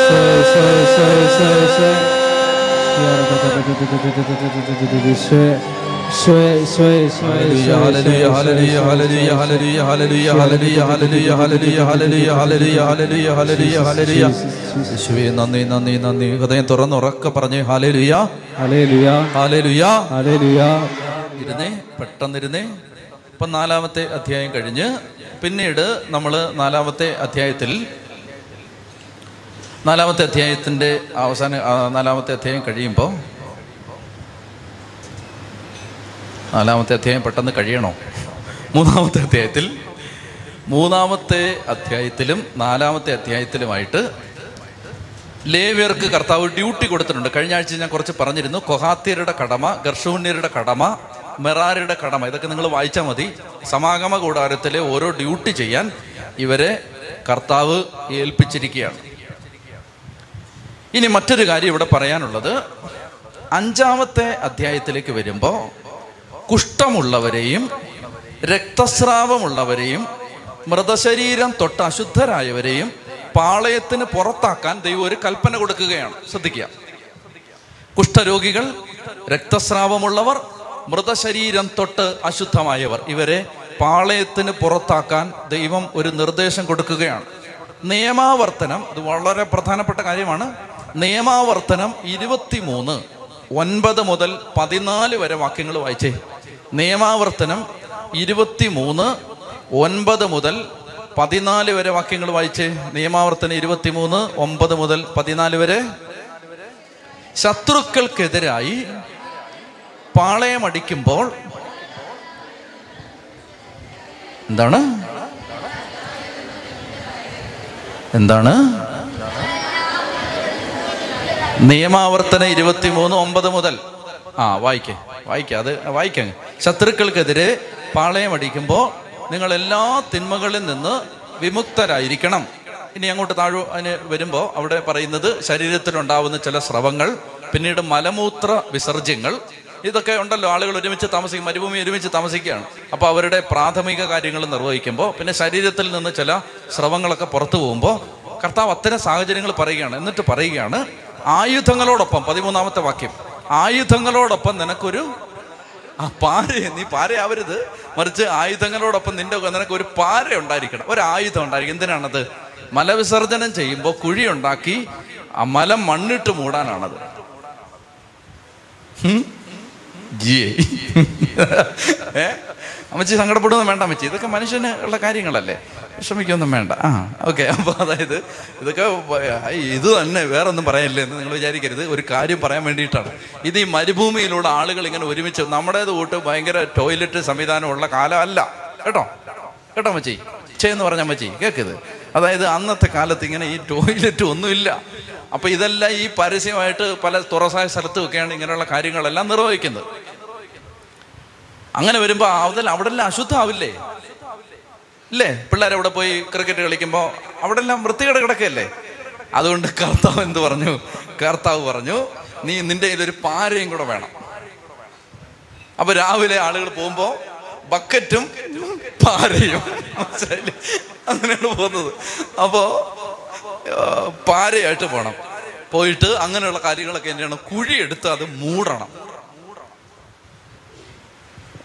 ഒരു കാര്യം പറഞ്ഞു തരാൻ വേണ്ടി ഇത് ഞാൻ പറയുന്നേ. കേട്ടോ? ആ ഒന്നും പറയുന്നില്ല. അപ്പോ നിയമാവർത്തന ഇരുപത്തി മൂന്നിൽ കർത്താവ് പറയുകയാണ്. എന്നിട്ട് വായിച്ചേ. പതിനാലാമത്തെ വാക്യം. നിന്നെ സംരക്ഷിക്കാനും നിന്റെ ശത്രുക്കളെ നിനക്ക് ഏൽപ്പിച്ചു തരാനുമായി നിന്റെ ദൈവമായ കർത്താവ് പാളയത്തിലൂടെ സഞ്ചരിക്കുന്നുണ്ട്. ശുചിത്വമില്ലാത്ത എന്തെങ്കിലും നിങ്ങളുടെ ഇടയിൽ കണ്ടാൽ അവിടുന്ന് നിങ്ങളിൽ നിന്ന് അകന്നു പോകാതിരിക്കാൻ പാളയം പരിശുദ്ധമായി സൂക്ഷിക്കണം. ഈ സമാഗമ കൂടാരത്തിന് ഇന്ന് പാരലായിട്ട് പറയാവുന്നതാണ് നിങ്ങളുടെ വീട്. കേട്ടോ? വാരി വലിച്ച് അളിച്ച് പുളിച്ചൊന്നും ഇടരുത്. മനസ്സിലായി? ഓരോ വീട്ടിൽ കയറി വരുമ്പോൾ അറിയാം അവിടെ അവിടെ ഉള്ളവരുടെ ആത്മീയത. സ്പിരിച്വാലിറ്റി കാണാനെ വീട്ടിൽ കയറി ചെന്നാൽ ഒരു ദേ ചാണകം മെഴുകിയ തറ ഓല മേഞ്ഞ കൂര. അത്രേ ഉള്ളെന്ന് വെച്ചോ. പക്ഷെ അത് നീറ്റായിരിക്കണം. ഞാൻ പറയുന്നത് മനസ്സിലാവുന്നുണ്ടോ? കഴിഞ്ഞ ആഴ്ചയും ഞാൻ പറഞ്ഞിരുന്നു നിങ്ങൾക്ക് വേണ്ടാത്ത കാര്യങ്ങളെല്ലാം ഒന്നുകിൽ ആർക്കെങ്കിലും പറക്കി കൊടുക്കുക അല്ലെങ്കിൽ കത്തിച്ച് കളയുക. മനസ്സിലായോ? പതിനാറ് തലമുറയ്ക്ക് മുമ്പുള്ള ഞങ്ങളുടെ വല്യപ്പൻ മറ്റേ ഒറാങ് ഒട്ടാങ്ങിന്റെ കൂട്ടിരുന്ന ഒരു പഴയ പഴയ വല്യപ്പൻ ആ വല്യപ്പൻ ഉപയോഗിച്ചിരുന്ന മൊന്ത. വെച്ചിരിക്കുകയാണ്. അതുമല്ല തമിഴ്നാട്ടുകാരൻ ആക്രിക്കാരൻ പറക്കി കൊടുക്കത് മനസ്സിലായോ? അല്ലെങ്കിൽ ഇതിരിക്കുന്ന കണ്ടുകൊണ്ട് വല്യപ്പൻ കയറി വരാൻ സാധ്യതയുണ്ട്. കേട്ടോ? പാളയം വിശുദ്ധ കേൾക്കുന്നുണ്ടോ ഇത്? ചുമ്മാ തലയും കുലുക്കിയിരിക്കുകയാണ്. കേൾക്കുന്നുണ്ടോ? ഇത് ഓരോരുത്തരുടെ വീട്ടിലേക്ക് ഇവിടുന്ന് ആളെ വിടാൻ പോവുകയാണ്. ഇവിടെ വചനം പഠിക്കാൻ വരുന്ന സകലരുടെയും വീട്ടിലേക്ക് ആളെ വിട്ടിട്ട് ഫോട്ടോ എടുത്ത് ഇവിടെ കൊണ്ട് ഡിസ്പ്ലേ ആയിട്ട് ഇടാൻ പോവാണ് ഈ ടി വിയിൽ എന്നിട്ട് വീട് മോഹനന്റെ വീട് ജോസഫിന്റെ വീട് എന്നിട്ട് ഡിസ്പ്ലേ ഇടട്ടെ? അന്നേരമാണ് അറിയുന്നത് ചേച്ചി ഭയങ്കര മേക്കപ്പ് ഇട്ടൊക്കെ വന്ന് നിന്നാണ്. പക്ഷെ വീട് പാതാളക്കുഴി പോലെ കിടക്കും. ചെത്തി പറഞ്ഞേ ഹാലേലുയാ. അപ്പൊ ഇതാണ് കർത്താവ് അഞ്ചാം അധ്യായത്തിൽ പറയുന്നത്. അതായത് നീ ആടിച്ചും പിടിച്ചൊന്നും വിടരുതെന്ന് പാളയം വിശുദ്ധമായിട്ടിട്ടാണ് കേൾക്കുന്നുണ്ടോ ഓരോ സാധനങ്ങൾ? ഇതെല്ലാം കുഴച്ച് മറിച്ചിടുന്ന ഇരിപ്പുണ്ടല്ലോ ഓരോന്ന് ഇവിടെ. കേൾക്കുന്നുണ്ടോ ഇത്? അതായത് വീട് വൃത്തിയായിട്ട് ഇടണം. കേൾക്കുന്നുണ്ടോ? ആ. അല്ലാതെ എല്ലാം കൂടെ വലിച്ചു വാരി ഇട്ട് ഉടുപ്പൂരി അങ്ങോട്ട് പിന്നെ ഊരി അങ്ങോട്ട് പിന്നെ പുസ്തകം അങ്ങോട്ട് ശരിയാക്കി കളയും തന്നെ അപ്പൊ ഇതാണ് കർത്താവ് പറയുന്നത് പാളയം വിശുദ്ധമായിട്ട് ഇടണം അത് കർത്താവ് നിങ്ങളുടെ ശത്രുക്കൾക്കെതിരായി നിങ്ങൾ പാളയം അടിക്കുമ്പോൾ നിങ്ങളെ സഹായിക്കാൻ വേണ്ടി കർത്താവ് ഇറങ്ങി വരുന്നുണ്ട് നിങ്ങളുടെ വീട്ടിൽ. ശത്രു കയറി വരുന്നുണ്ടോ വീട്ടിൽ? വരുന്നുണ്ട്. പരിസരത്തെല്ലാം ഇങ്ങനെ വന്ന് ഇവൻ തമ്പടിച്ച് നിൽപ്പുണ്ട് പിശാജ്. അവനെ ഓടിക്കാൻ വേണ്ടി ദൈവം നിങ്ങളുടെ വീട്ടിൽ ഇറങ്ങി വരുന്നുണ്ട്. ആ സമയത്ത് കർത്താവ് അയ്യേ ഈ അളിഞ്ഞ വീട്ടിലോട്ട് ഞാൻ എങ്ങനെ കയറുമെന്ന് കർത്താവ് വിചാരിക്കരുത്. പറയുന്ന മനസ്സിലാവുന്നുണ്ടോ? നിന്റെ വീട്ടിലേക്ക് ഈ അശുദ്ധമായ കിടക്കുന്ന ഈ ഈ പുഴുത്ത് കിടക്കുന്ന വീട്ടിലോട്ട് കർത്താവ് വിചാരിക്കരുത്. നോ നോ നോ നോ ഞാൻ അങ്ങോട്ട് വരില്ലെന്ന് കർത്താവ് പറയാൻ പാടില്ല. അതിനെന്താണ്? അതിന് ഒരു- കസേരയേ ഉള്ളൂ. അത് വൃത്തിയായിരിക്കണം. എടാ ഒരു കസേര പോലും ഇല്ല. നിലത്താണ്. അത് അവിടെ നീറ്റായിരിക്കണം. പറയുന്നത് മനസ്സിലാവുന്നുണ്ടോ? അതാണ് അഞ്ചാമത്തെ. എളുപ്പമില്ലേ അഞ്ചാമത്തെ കർത്താവ് പറയുന്നത് പാളയത്തിൽ അശുദ്ധിയുള്ളതൊന്നും കാണാൻ പാടില്ല എന്ന് ദൈവം ഒരു നിബന്ധന ഒരു നിബന്ധന പറയുകയാണ്. അതുകൊണ്ടാണ് പറയുന്നത് cleanliness is next to godliness എന്നൊരു ഒരു ഒരു ഒരു പഴഞ്ചൊല്ലുണ്ട്. അങ്ങനെ ഒരു ഒരു പരാമർശമുണ്ട്. എന്താണ്? Cleanliness is next to godliness ഈ വൃത്തി എന്ന് പറയുന്നത് വിശുദ്ധിയുടെ ദൈവികതയുടെ അടുത്ത് നിൽക്കുന്നതാണ്. വൃത്തി. കുളിക്കാതെ നനയ്ക്കാതെ നടക്കരുത്. തുണിയൊക്കെ അലക്കണം. വൃത്തിയായിട്ട് നടക്കണം. കേട്ടോ? പല്ലൊക്കെ തേച്ചിട്ട് വരണം. കേൾക്കുന്നുണ്ടോ ഇതൊക്കെ? ഉം. ചെത്തി പറഞ്ഞേ ഹാലേ ലുയാ ഹാലേ ലുയാ മറ്റൊരു കാര്യം പറയുന്നത് തെറ്റ് ഏറ്റു പറയണം. എന്തെങ്കിലും ഒരു തെറ്റ് ചെയ്തിട്ടുണ്ടെങ്കിൽ അത് ഏറ്റു പറയണം. അഞ്ചാം അധ്യായത്തിൽ പറയുന്ന മറ്റൊരു കാര്യം ഇതൊന്നും വിശദീകരിക്കേണ്ട ആവശ്യമില്ല. നഷ്ടപരിഹാരം നൽകണം. എന്തെങ്കിലുമൊക്കെ ആരുടെയെങ്കിലും നിന്ന് അടിച്ചു മാറ്റിയിട്ടുണ്ടെങ്കിൽ നഷ്ടപരിഹാരം കൊടുക്കണം. ഇപ്പൊ അമ്പതിനായിരം രൂപ ഒരാൾക്ക് കൊടുക്കാനുണ്ടെന്ന് വെച്ചോ. കൊടുക്കാതെ വെച്ചിരിക്കുകയാണ് അമ്പതിനായിരം രൂപ. അപ്പൊ കൊടുക്കുമ്പോൾ ഒരു അറുപതിനായിരം രൂപയും കൊടുക്കണം. അമ്പതിനായിരം തന്നെ കൊടുക്കുന്നില്ല. അന്നേരമാണ് ഇനി അറുപതിനായിരം. നഷ്ടപരിഹാരം. ഇനി ഇതിനകത്ത് വേറൊരു സംഭവമുണ്ട്. കേട്ടെ? ചേട്ടന്മാരെല്ലാം കേക്ക്. ഒരു ചേട്ടന് ഭാര്യയെ സംശയം തോന്നുകയാണ്. അങ്ങനെയുള്ള സുഖമായിട്ടുള്ള ചേട്ടന്മാരുണ്ട്. അത് എന്താണ് ഭാര്യയെ ഭയങ്കര സംശയം. പിന്നെ സംശയം ഉണ്ടാക്കുന്ന ഭാര്യമാരും ഉണ്ട്. എങ്ങനെ ഉണ്ടാവാതിരിക്കും? അപ്പൊ ഒരു ചേട്ടന് ഭാര്യയെ ഭയങ്കര സംശയം. അപ്പൊ ചേട്ടൻ എന്ത് ചെയ്യുന്നു? അപ്രതീക്ഷിതമായിട്ട് നാലു മണിക്ക് വരേണ്ട ചേട്ടൻ ഉച്ചക്കൊക്കെ ഇടയ്ക്ക് കയറി വരുന്നു. ലീവ് എടുത്ത് വരുന്നു. എന്നിട്ട് അങ്ങനെയൊക്കെ ചേട്ടന് സംശയം. അപ്പൊ അങ്ങനെ സംശയം ഉണ്ടായാൽ ഇന്നത്തെ പോലെ തന്നെ അന്നും സംശയമുള്ള ചേട്ടന്മാരുണ്ടായിരുന്നു. അപ്പൊ ഒരു ചേട്ടന് ഭയങ്കര സംശയം എന്റെ ഭാര്യ എന്നെ വഞ്ചിക്കുകയാണോ? സംശയം. സംശയം കാരണം ചേട്ടൻ ഒരു സമാധാനമില്ല. സ്വസ്ഥതയില്ല. അങ്ങനെ സംശയിച്ച് സംശയിച്ചിരിക്കുന്ന ചേട്ടൻ കർത്താവ് പറയാണ് എടാ നീ സംശയിച്ച് ഇങ്ങനെ ഇരുന്ന് ഉരുകാതെ ഞാൻ ഒരു സംവിധാനം ഉണ്ടാക്കി തരാം. എന്താണ് സംവിധാനം? ഈ ചേട്ടൻ നേരെ വന്നിട്ട് അച്ഛനോട് പറയണം പുരോഹിത എന്തോ? എനിക്ക് എന്റെ ഭാര്യയെ ഭയങ്കര സംശയം. ആഹാ സംശയിക്കാനുള്ള കാരണം എന്താണ്? അപ്പൊ ഇയാൾ പറയും ഞാൻ വൈകുന്നേരം വന്നപ്പോ അവിടുന്ന് ഒരാൾ ഓടുന്നു കണ്ടു. അല്ലെങ്കിൽ ഞാൻ ഞാനിങ്ങനെ വന്നപ്പോ അവിടെ ഇങ്ങനെ ഓരോന്ന് ഓരോ- ഞാൻ ഒന്നും പറയുന്നില്ല. ഇനി എന്തെങ്കിലും പറഞ്ഞാൽ നിങ്ങൾ ഇനി അതൊക്കെ കണ്ടുപിടിച്ചിട്ട് ആ ഡാനിലച്ചൻ പറഞ്ഞ ലക്ഷണങ്ങൾ വെച്ച് എല്ലാം ശരിയായിരിക്കാണ് എന്നിട്ട് നിങ്ങളെ വീട്ടിൽ ചെന്ന് അങ്ങനെ ഞാൻ ലക്ഷണം എന്ന് പറയുന്നില്ല. അതായത് ഈ ചേട്ടൻ ചില കാര്യങ്ങൾ കണ്ടുപിടിച്ചിരിക്കുകയാണ്. ഭാര്യയെ സംശയിക്കാൻ വേണ്ടി. അപ്പൊ എന്ത് ചെയ്യുന്നു? ഈ ചേട്ടൻ വന്ന് അച്ഛനോട് പറഞ്ഞു. സമാഗമ കൂടാരത്തിൽ വന്നിട്ട് ആ അച്ഛനോട് പറഞ്ഞു പുരോഹിത എനിക്ക് എന്റെ ഭാര്യയെ ഭയങ്കര സംശയ പുരോഹിത. അപ്പൊ പുരോഹിതൻ പറയണ ആഹാ എന്നാ ഭാര്യയെ വിളിക്കേ. എലിസബത്ത് കമാൺ അപ്പോ ഭാര്യ വന്നു. അപ്പൊ ഈ ചേച്ചി വന്നിങ്ങനെ നിൽക്കുമ്പോ പുരോഹിതൻ അവളോട് പറയാണ് നീ ധാന്യബലിക്കുള്ള കുറച്ച് ധാന്യം കൊണ്ടുവരിക. അപ്പൊ ഇവൾ ഈ ചേച്ചി ഒരു കുറച്ച് ധാന്യം എടുത്തോണ്ട് വന്നു. അതിങ്ങനെ ഈ ചേച്ചിയുടെ ഒരു കയ്യിൽ വെച്ചിരിക്കുക ചേച്ചിക്ക് എത്ര കൈയുണ്ട്? രണ്ട് കൈയുണ്ട്. മറ്റേ കൈ ഫ്രീ ആണല്ലോ ആ കൈയിലേക്ക് ഒരു പാത്രത്തിൽ കുറച്ച് വെള്ളം എടുത്തിട്ട് സമാഗമ കൂടാരത്തിന്റെ മുറ്റത്തു നിന്ന് കുറച്ച് മണ്ണെടുത്ത് ഈ പാത്രത്തിലിട്ട് ഈ വെള്ളം എടുത്ത് ചേച്ചിയുടെ മറ്റേ കൈ വെച്ചിരിക്കണം. എന്നിട്ട് ചേച്ചി ഇങ്ങനെ പിടിച്ചോണ്ട് നിൽക്കുകയാണ്. സംശയരോഗിയായ ചേട്ടൻ ഇപ്പൊ ശരിയാക്കി തരാം ഇപ്പൊ ശരിയാക്കി തരാന്ന് പറഞ്ഞിട്ട് അടുത്തിങ്ങനെ നിപ്പുണ്ട്. അപ്പൊ ഇയാൾ സംശയിച്ച് ഈ ചേച്ചി ഇടിച്ച് ഇടിച്ചുകൊണ്ടിരിക്കുകയാണ് അപ്പൊ അതിന് കർത്താവ് ഒരു പരിഹാരം ഉണ്ടാക്കി കൊടുക്കുകയാണ്. സംശയം ഉള്ളതാണെന്ന് അറിയണ്ടേ അതിനുവേണ്ടി ഒരു പരിഹാരം ഉണ്ടാക്കി കൊടുക്കുകയാണ്. എന്നിട്ട് പുരോഹിതം വന്ന് ധാന്യബലിക്കുള്ള ആ ധാന്യം എടുത്തിട്ട് കർത്താവിന്റെ ബലിപീഠത്തിൽ അങ്ങ് അർപ്പിച്ചു. ഇനിയിപ്പോ ചേച്ചിയുടെ കയ്യിൽ എന്താ ഉള്ളത്? ഈ മണ്ണിട്ട വെള്ളം കയ്പ് ജലം എന്ന് അവിടെ പറയുന്നു അപ്പൊ അതും ഇങ്ങനെ പിടിച്ചുകൊണ്ട് ചേച്ചി ഇങ്ങനെ നിൽക്കുമ്പോൾ അച്ഛൻ പ്രാർത്ഥന ചൊല്ലിക്കൊടുക്കും. എന്താണ് പ്രാർത്ഥന? ഞാൻ പറയരുത്. വയറ് പൊട്ടുന്ന സംഭവമാണിത്. പറയല്ലേ? ഇത് പറയല്ലേ? സംഭവം വയറ് പൊട്ടിപ്പോവും. ഉള്ളത് വല്ലതും ആണെങ്കിലേ വയറ് പൊട്ടിപ്പോവും. ആ. അതുകൊണ്ട് മിണ്ടായിരുന്നോണം ഒന്നും പറയരുത്. പ്രാർത്ഥന ഇതാണ്. ഈ ആ ചേട്ടന്മാരുടെ ഒരു സന്തോഷം. അയ്യോ. അപ്പൊ ഇങ്ങനെ ഈ കയ്പ് ജലം കയ്യിൽ ഇങ്ങനെ എടുത്ത് പിടിച്ചിരിക്കുകയാണേ. പിടിച്ചിട്ട് അച്ഛൻ ഒരു പ്രാർത്ഥന പറഞ്ഞു കൊടുക്കും. ആ പ്രാർത്ഥന ഒരു പ്രാർത്ഥന. ആ പ്രാർത്ഥന പറഞ്ഞ് ഈ ചേച്ചി ഈ പ്രാർത്ഥന ഏറ്റിയിട്ടു അതായത് ഞാൻ എന്തെങ്കിലും എന്റെ ഭർത്താവ് ആരോപിക്കുന്ന തരത്തിൽ എന്തെങ്കിലും ചെയ്തിട്ടുണ്ടെങ്കിൽ എന്റെ വയറ് പൊട്ടിപ്പോട്ടെ എന്ന അർത്ഥത്തിൽ വരുന്നൊരു പ്രാർത്ഥനയാണ്. ചൊല്ലല്ലേ? യോ ചൊല്ലല്ലേ? ആ അപ്പൊ അങ്ങനെ ഇങ്ങനൊരു പ്രാർത്ഥനയാണ്. അതിങ്ങനെ എടുത്ത് കയ്യിൽ ഇങ്ങനെ പിടിച്ചിട്ട് പാവം ചേച്ചി. ചേട്ടൻ ഇതുപോലൊരു പ്രാർത്ഥന കണ്ടുപിടിക്കണം. നമ്മൾ ഉടനെ കണ്ടുപിടിക്കുന്നതാണ്. ചേട്ടന്റെ വയറ് പൊട്ടുന്ന പ്രാർത്ഥന. അപ്പോ ഈ ചേച്ചി ഇതിങ്ങനെ എടുത്ത് പിടിച്ചിട്ട് പുരോഹിതൻ ഈ പ്രാർത്ഥന ചൊല്ലിക്കൊടുത്തിട്ട് പുരോഹിതൻ ഈ വെള്ളം ഈ ചേച്ചിയോട് കുടിക്കാൻ പറയും. അപ്പൊ ചേച്ചി ഈ വെള്ളം കുടിക്കണം. കുടിച്ച് അഞ്ച് മിനിറ്റ് കഴിയുമ്പോ ഈ ചേച്ചി ഈ ചേട്ടൻ ആരോപിക്കുന്ന പോലെ തെറ്റ് ചെയ്തിട്ടുണ്ടെങ്കിൽ ഇവരുടെ വയറ് പൊട്ടി ഇവർ ചത്തുപോകും. ചേച്ചിമാരെല്ലാം എഴുന്നേറ്റ്! നമുക്ക് ഒരു പ്രാർത്ഥന ചെല്ലിയാലോ? അതായത് ആ, ശ്രദ്ധിക്കുക ചേട്ടന്മാരുടെ അറിവിന് വേണ്ടി.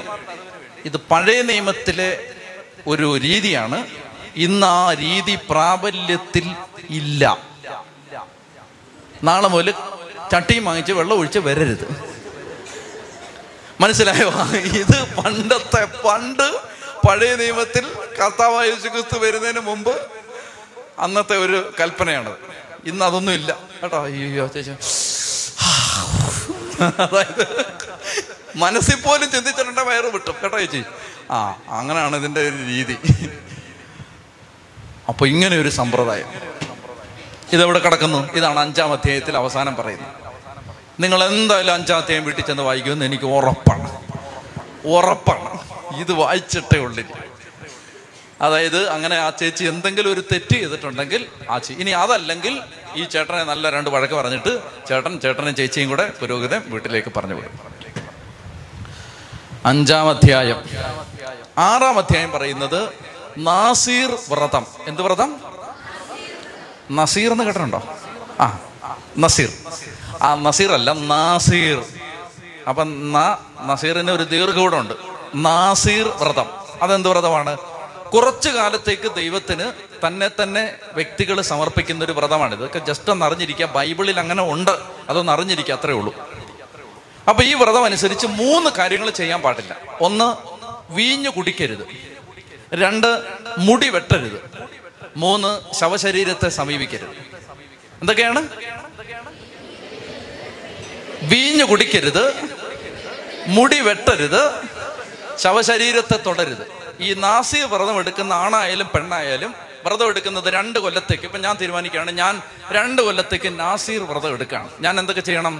ഒന്ന് വീഞ്ഞു കുടിക്കാൻ പാടില്ല രണ്ട് മുടി വെട്ടാൻ പാടില്ല മൂന്ന് ശവശരീരത്തെ ഡെഡ് ബോഡി ആരെങ്കിലുമൊക്കെ മരിച്ചാൽ അങ്ങോട്ട് പോവുകയും ചെയ്യരുത്. ഈ മൂന്ന് നിയമങ്ങളാണ് നാസീർ വ്രതം എടുക്കുന്ന വ്യക്തികൾക്ക് ഉണ്ടാവുന്നത്. ഇനി ഇതിനകത്ത് എടുക്കുക. സംഖ്യയുടെ പുസ്തകം നല്ല ഒന്നാം തരം ഒരു സാധനം നമുക്ക് എടുത്ത് വായിക്കാം. അത് ഭയങ്കര സംഭവമാണ്. സംഖ്യയുടെ പുസ്തകം ആറാം അധ്യായത്തിൽ പുരോഹിതന്റെ ആശീർവാദം. കണ്ടോ നിങ്ങൾ ഇരുപത്തിരണ്ട് മുതലുള്ള വാക്യം. ബൈബിൾ തുറന്നു പിടിക്ക്. സംഖ്യയുടെ പുസ്തകം ആറാം അധ്യായം ഇരുപത്തിരണ്ട് മുതൽ. ആ ഉറക്ക വെട്ടി പൊട്ടുന്ന പോലെ വായിക്കണം. കർത്താവ് മോശയോട് അരുളി ചെയ്തു. അഹറോനോടും പുത്രന്മാരോടും പറയുക നിങ്ങൾ ഇങ്ങനെ പറഞ്ഞ് ഇസ്രായേൽ ജനത്തെ അനുഗ്രഹിക്കണം. ശ്രദ്ധിച്ചേ ആറ് കാര്യങ്ങളാണ് പറയാൻ പോകുന്നത്. ഇത് പറഞ്ഞിപ്പോ ഒരു ആശീർവാദം തരാൻ പോകുന്നു അച്ഛന്മാരോട് പറയാണ് നിങ്ങൾ ഇങ്ങനെ പറഞ്ഞ് ആശീർവദിച്ചോണം. അങ്ങനെ പറഞ്ഞ് ആശീർവദിച്ചാൽ എന്താണ് അതിന്റെ ഇരുപത്തേഴിന്റെ അവസാന വാക്യം വായിച്ച്? ഇപ്രകാരം അവർ ഇസ്രായേൽ മക്കളുടെ മേൽ എന്റെ നാമം ഉറപ്പിക്കട്ടെ. അപ്പോൾ അപ്പോൾ പുരോഹിത നീ ഇങ്ങനെ പറഞ്ഞാൽ അപ്പോൾ തന്നെ ഞാൻ അവരെ വേണോ ആശീർവാദം? വേണോ? ഇത് നിങ്ങൾ വിശ്വസിക്കുന്നുണ്ടെങ്കിൽ ഇത് ഇത് ഇപ്പോ ഇത് അങ്ങോട്ട് തരാൻ പോവാണ് ഇപ്പോ. അപ്പോൾ വായിച്ചോ എന്താ ആശീർവാദം? ഉറക്കെ വായിച്ചേ. കർത്താവ് നിന്നെ അനുഗ്രഹിക്കുകയും പരിപാലിക്കുകയും ചെയ്യട്ടെ. അവിടുന്ന് നിന്നിൽ പ്രസാദിക്കുകയും നിന്നോട് കരുണ കാണിക്കുകയും ചെയ്യട്ടെ.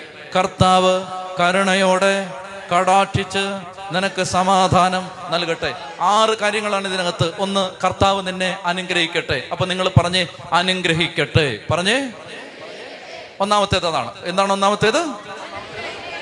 കർത്താവ് നിന്നെ അനുഗ്രഹിക്കട്ടെ. പറ.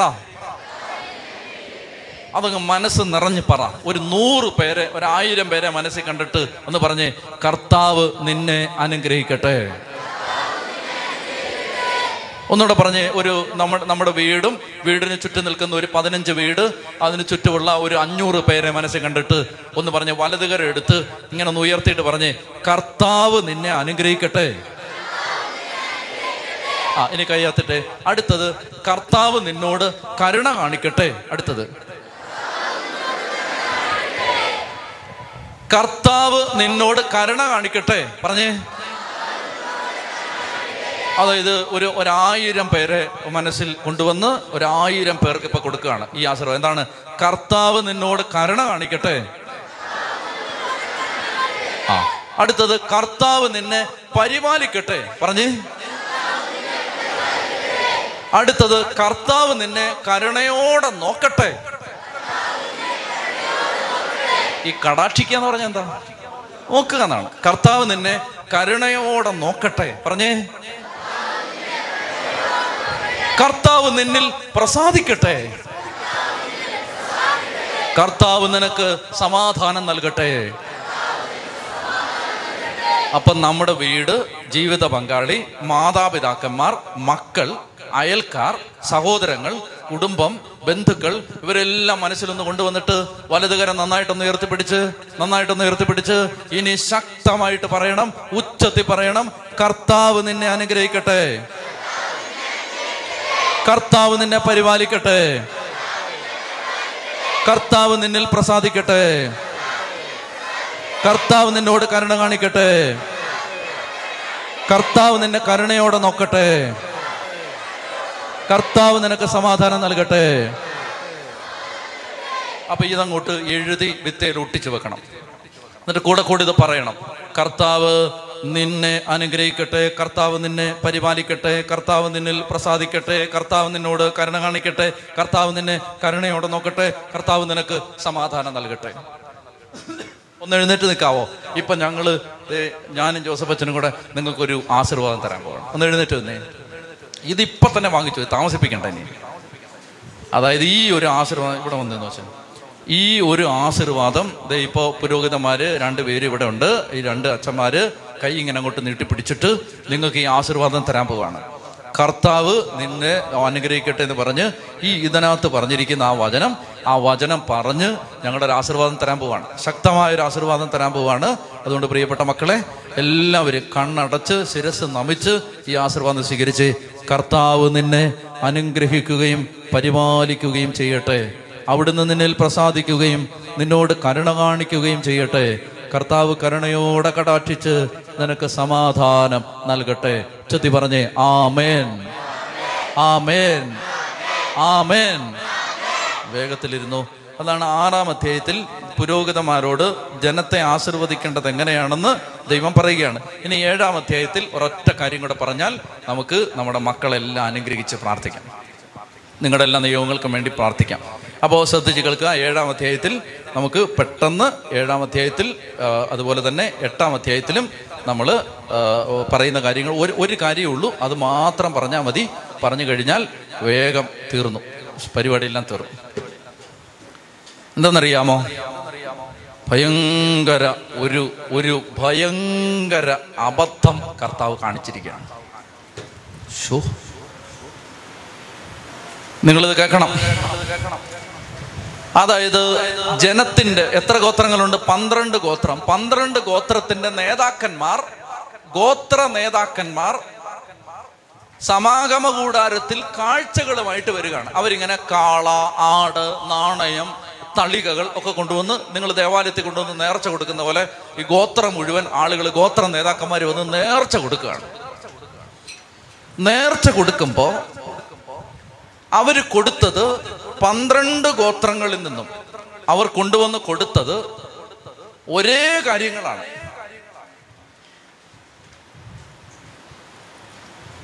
കേക്കണേ? ഒറ്റ പാസേജ് മാത്രം ഞാൻ വായിക്കാം.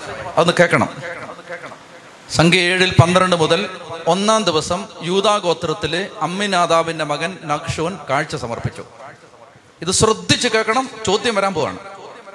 അവൻ കാഴ്ചവെച്ചത് വിശുദ്ധ മന്ദിരത്തിലെ ഷക്കൽ പ്രകാരം നൂറ്റി മുപ്പത് ഷക്കൽ തൂക്കമുള്ള ഒരു വെള്ളിത്തളിക എഴുപത് ഷക്കൽ തൂക്കമുള്ള വെള്ളിക്കിണ്ണം ധാന്യവലിക്കുള്ള എണ്ണ ചേർത്ത നേർത്ത മാവ് സുഗന്ധദ്രവ്യം നിറച്ച പത്ത് ഷക്കൽ തൂക്കമുള്ള പൊൻകലശം ദഹനബലിക്കാൻ ഒരു കാളക്കുട്ടി ഒരു മുട്ടാട് ഒരു വയസ്സുള്ള ഒരു ആൺ ചെമ്മരിയാട് സമാധാന ബലിക്കായി രണ്ട് കാളകൾ അഞ്ച് മുട്ടാടുകൾ അഞ്ച് ആൺ കോലാടുകൾ ഒരു വയസ്സുള്ള അഞ്ച് ആൺ ചെമ്മരിയാടുകൾ അടുത്തത് രണ്ടാം ദിവസം. അവൻ കാഴ്ചവെച്ചത് വിശുദ്ധ മന്ദിരത്തിലെ ഷെക്കൽ പ്രകാരം നൂറ്റി മുപ്പത് ഷെക്കൽ തൂക്കമുള്ള വെള്ളിത്തളിക. നിങ്ങൾ ബുദ്ധിമുട്ടണ്ട എന്നെ നോക്കിയോ പന്ത്രണ്ട് ഗോത്രവും സമർപ്പിച്ചത് ഒരേ സാധനങ്ങളാണ്. നിങ്ങൾ വായിച്ചു എല്ലാം വായിച്ചു എല്ലാം ഒരേ സാധനങ്ങളാണ്. പന്ത്രണ്ട് പാരഗ്രാഫിനായിട്ട് ഇത് റെപ്പറ്റീഷൻ ക്രൂഡ് റെപ്പറ്റീഷൻ. അങ്ങനെ എഴുതേണ്ട വല്ല കാര്യമുണ്ടോ? പറഞ്ഞാ പോരെ പന്ത്രണ്ട് ഗോത്രത്തിൽ നിന്ന് ഇനി അവസാനം എല്ലാം സംഗ്രഹം എഴുതിയിട്ടുണ്ട്. എന്തെന്നറിയാമോ? ഏറ്റവും അവസാനം എഴുതിയിരിക്കുകയാണ് എൺപത്തിനാലാം വാക്യം. ഏഴ് എൺപത്തിനാല്. ബലിവിയുടെ അഭിഷേകം ചെയ്ത ദിവസം അതിന്റെ പ്രതിഷ്ഠയ്ക്ക് വേണ്ടി ഇസ്രായേൽ നേതാക്കന്മാർ സമർപ്പിച്ച കാഴ്ചകൾ ഇവയാണ്. പന്ത്രണ്ട് വെള്ളിത്തളികൾ. കണ്ടോ? അങ്ങനെ ടോട്ടൽ ചെയ്ത് പറഞ്ഞാൽ പോരെ? ഈ അധ്യായം മുഴുവൻ പറയേണ്ട കാര്യമുണ്ടോ? ടോട്ടൽ ചെയ്ത് പറഞ്ഞാൽ പോരെ? പോരെ? പന്ത്രണ്ട് വെള്ളിത്തളിക പന്ത്രണ്ട് വെള്ളിക്കിണ്ണം. ഇതിന് തൊട്ടു മുമ്പല്ല എഴുതിയിരിക്കുന്ന ഓരോരുത്തരും കൊണ്ടുവന്ന് ഒരു വെള്ളിത്തളിക ഒരു വെള്ളിക്കിണ്ണം ഒരാട്. അങ്ങനെ പറയുന്ന എന്തിനാ? ടോട്ടൽ ചെയ്തിട്ട് പന്ത്രണ്ട് വെള്ളിക്കിണ്ണം. അവസാനം അങ്ങനെ പറഞ്ഞിട്ടുമുണ്ട് അപ്പൊ ഞാൻ ആലോചിക്കുകയാണ് ദൈവമേ ഈ എന്തിനാ ഈ ബുദ്ധിമുട്ട് ഞാൻ ഒന്നാമത് ഇത് പഠിപ്പിക്കുന്നത് പാട്. ഇതൊക്കെ കേൾക്കാൻ കണ്ടില്ലേ ഓരോന്ന് വന്നിരിക്കുന്നു ഇതിനെയൊക്കെ ഇത് പഠിപ്പിക്കണം. അത് തന്നെ ദുരിതം. അന്നേരമാണ് ദൈവത്തിന്റെ ഓരോ പരിപാടികൾ. എന്താണ്? ഒരുമിച്ച് ഒരു ഒറ്റ പാരഗ്രാഫിൽ പറയേണ്ടത് അമ്മയില്ലാതാവിന്റെ മകൻ ഒരു വെള്ളിക്കണ്ണം ഒരു പാത്രം പിന്നെ അടുത്ത മറ്റേ മോഹനന്റെ മകൻ ഒരു പാത്രം. ഇടാ മോഹനനും ഗോപിയും പിന്നെ യോസഫും ആന്ധ്രയോസും എല്ലാം കൂടെ പന്ത്രണ്ട് പാത്രം. അങ്ങനെ പറഞ്ഞാൽ പോരെ? എന്നിട്ട് താണ്ട് അതാണ് അത് അത് പീറ്റർ കൊണ്ടുവന്ന് ഒരു വെള്ളിത്തളിക. അത് അങ്ങനെ പറയണ്ടാന്ന്. അത് എല്ലാം കൂടെ ഒരുമിച്ച് പറ. പക്ഷെ ദൈവം ഈ വേദപുസ്തകത്തിൽ ഓരോരുത്തരും കൊണ്ടുവന്നത് ഓരോരുത്തന്റെ പേര് സഹിതം റെക്കോർഡ് ചെയ്ത് വെച്ചിരിക്കുകയാണ്. നമ്മൾ പറയാണ് ഇത് ടോട്ടൽ ഇത് പറഞ്ഞാൽ പോരാ. ദൈവം പറയാണ് ടോട്ടൽ ഇത് പറഞ്ഞാൽ പോരാ. ജോസഫ് കൊണ്ടുവന്ന കാഴ്ച അവന് വിലപ്പെട്ടതെന്നതുപോലെ തന്നെ എനിക്കും വിലപ്പെട്ടതാണ്. ഞാനത് കറക്റ്റായിട്ട് എഴുതി വെക്കണം. മനസ്സിലാവുന്നുണ്ടോ? അതായത് ഒരു കുഞ്ഞു കാഴ്ച പോലും ദൈവസന്നിധിയിൽ വിസ്മരിക്കപ്പെടില്ല. ഉച്ചത്തി പറഞ്ഞേ ഹാലേലുയാ. നമ്മൾ പറയേണ്ടത് ടോട്ടൽ ഇത് പറഞ്ഞാൽ പോരെ. ധ്യാനത്തിന് വന്ന എല്ലാവരും കൂടെ അമ്പതിനായിരം രൂപ. പറഞ്ഞാൽ പോരെ. പോരാ. അർത്ഥം പറയാണ് പോരാ. ഇത് നിങ്ങൾ മനസ്സിലാക്കണം ദൈവത്തിന് എന്തെങ്കിലും കൊടുത്താൽ നിങ്ങൾ ഏത് മനുഷ്യന്റെ കയ്യിലാണ് അത് കൊടുത്തത് അവരത് മറന്നുപോകും ദൈവം മറന്നുപോകില്ല അത് ഓർമ്മിപ്പിക്കാനാണ് ഈ ഏഴാം അധ്യായം മുഴുവൻ ഓരോരുത്തരും അവൻ ഒരാടിനെ കൊണ്ടുവന്നു മറ്റവൻ ഒരു ഒരു ഒരു കാളെ കൊണ്ടുവന്നു ഒരു പാത്രം കൊണ്ടുവന്നു അവനൊരു ഒരു തളിക കൊണ്ടുവന്നു അവനൊരു കിണ്ണം കൊണ്ടുവന്നു എല്ലാം എഴുതി വെച്ചിരിക്കുകയാണ് ഈ പുസ്തകത്തിൽ. വായിച്ച് വായിച്ച് വായിച്ച് അമ്മച്ചിയുടെ മൂക്കിടിച്ച് ചോര വന്ന്. അല്ലേ ഉറങ്ങി വീണ് വീണ്. ഇതെല്ലാം കൂടെ വായിച്ച്. എന്നാലും ചോദിക്കേ. ഇതെല്ലാം കൂടി ഇപ്പൊ ഞാൻ വായിച്ചിരുന്നെങ്കിൽ നിങ്ങൾ ഇനി മേലെ ഇവിടെ വരത്തില്ലായിരുന്നു. അപ്പൊ നിങ്ങൾ പറയും മൗണ്ട് കാർമേലി പോകുന്നില്ല? അയ്യോ അയ്യോ ഒരു പ്രാവശ്യം പോയതാ. അതോടുകൂടി സമാധാനമായി എന്ന് നിങ്ങൾ പറയാൻ സാധ്യതയുണ്ട്. എഴുന്നേറ്റെ. നിങ്ങളുടെ കാഴ്ചകൾ ദൈവത്തിന് പ്രിയപ്പെട്ടതാണ്. നിങ്ങൾ എന്താണോ കൊടുത്തത് അത് ടോട്ടൽ ചെയ്ത് പറയുന്ന ആളല്ല ദൈവം. ഓരോരുത്തരും കൊടുത്തതിന് ദൈവത്തിന് വ്യക്തമായ കണക്കുണ്ട്. പ്രിയമക്കളെ കുഞ്ഞുങ്ങൾ ആരെങ്കിലും താമസിച്ച് വന്നവരുണ്ടെങ്കിൽ മുമ്പോട്ട് വന്നോളുക.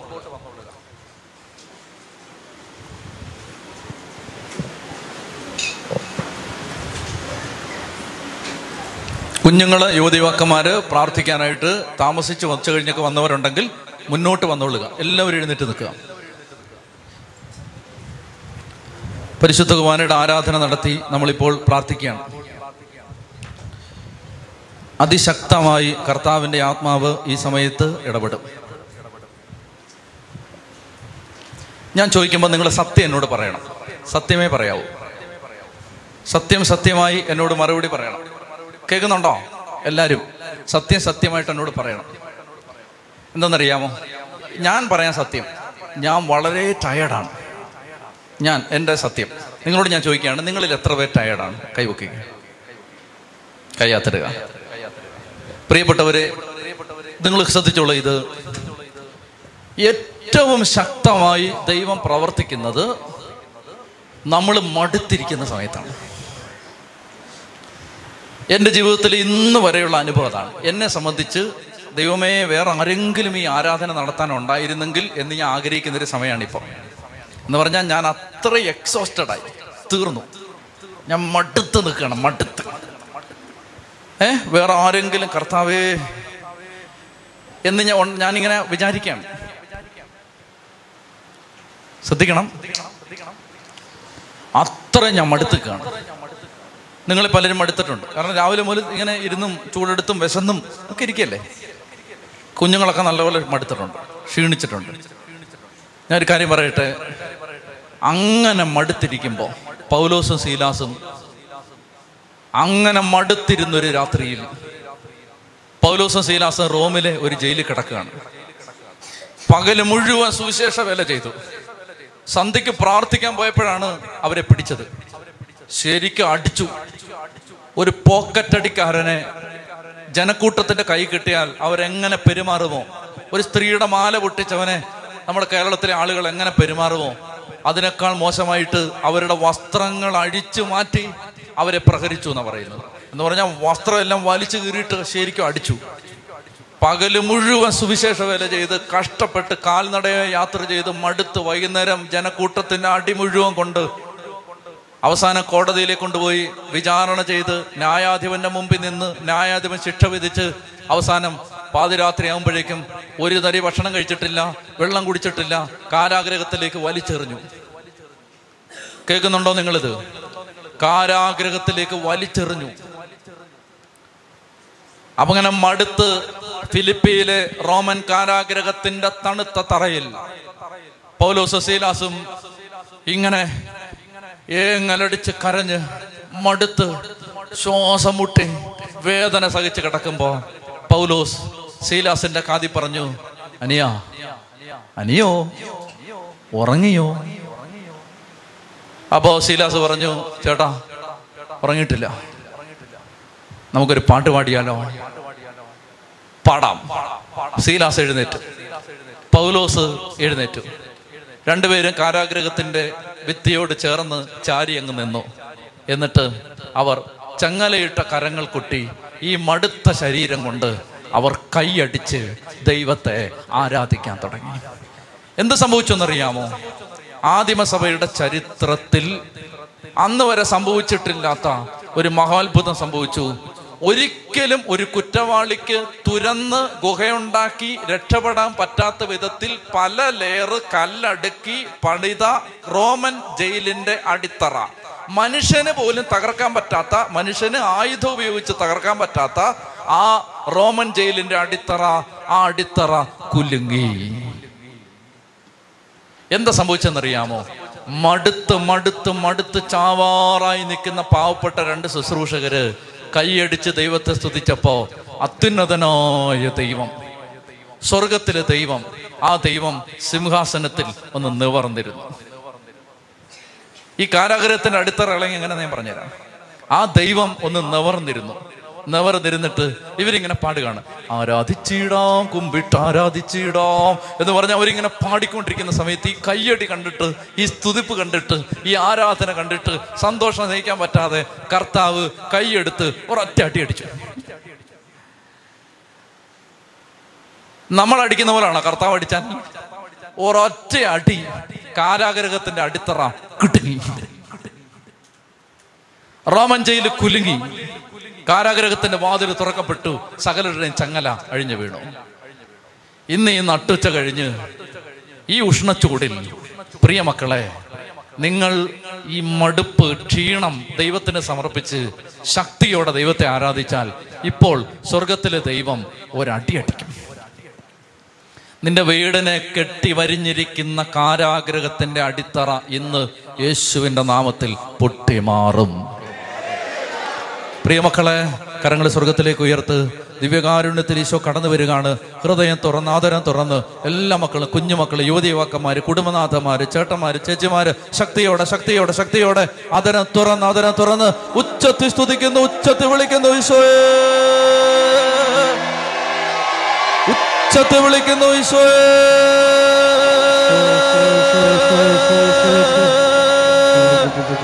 ഉച്ചത്തിൽ വിളിക്കുന്നു ഈശോയെ. കരങ്ങൾ ഉയർത്തി ശക്തിയോടെ കൈയടിച്ച് ശക്തിയോടെ കൈയടിച്ച്.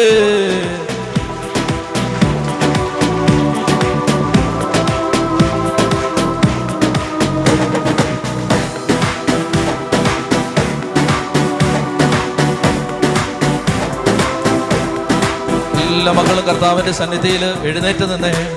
കുഞ്ഞുമക്കളെല്ലാം എഴുന്നേറ്റ് നിന്ന് ശക്തിയോടെ എല്ലാ മക്കളും പ്രാർത്ഥിക്കണം. നന്നായിട്ട് കാലുകൾ മാറ്റി ചവിട്ടി നന്നായിട്ട് കൈയടിച്ച് എല്ലാം മറന്ന് ശക്തിയോടെ ശക്തിയോടെ ദൈവത്തെ ആരാധിച്ച് മഹത്വപ്പെടുത്തണം. ആരെ ശ്രദ്ധിക്കരുത്.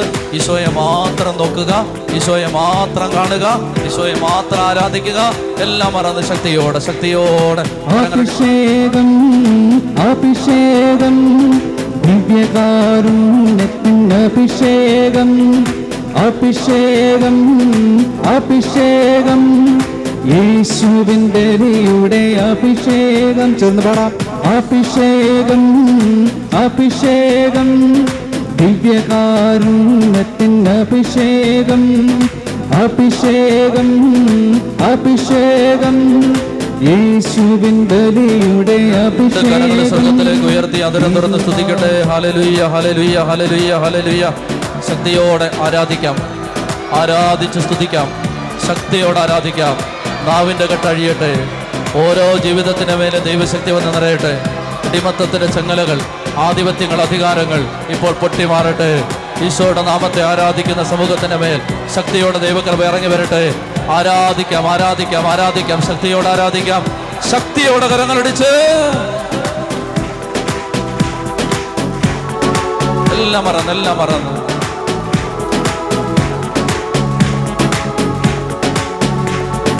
ബന്ധനമഴിയും കെട്ടുകളഴിയും ആരാധനയുങ്കൾ കോട്ടകൾ തകരും ബാധകൾ ഒഴിയും ആരാധനയുങ്കൾ ബന്ധനമഴിയും കെട്ടുകളഴിയും ആരാധനയുങ്കൾ കോട്ടകൾ തകരും വാതുകൾ ഒഴിയും ആരാധനയും അപ്പസ്തോല അപ്പസ്തോലർ രാത്രികാലെ ആരാധിച്ചപ്പോൾ ചങ്ങല പൊട്ടി ബന്ധിതരെല്ലാം മോചിതരായല്ലോ. അപ്പസ്തോല രാത്രികാലെ ആരാധിച്ചപ്പോൾ ചങ്ങല പൊട്ടി ബന്ധിതരെല്ലാം മോചിതര. ആരാധിക്കുന്നേ? ആരാധിക്കുന്നേ? ഞങ്ങൾ ആരാധിക്കുന്നേ? ആത്മനാഥനേശ്വരീനെ ആരാധിക്കുന്നേ?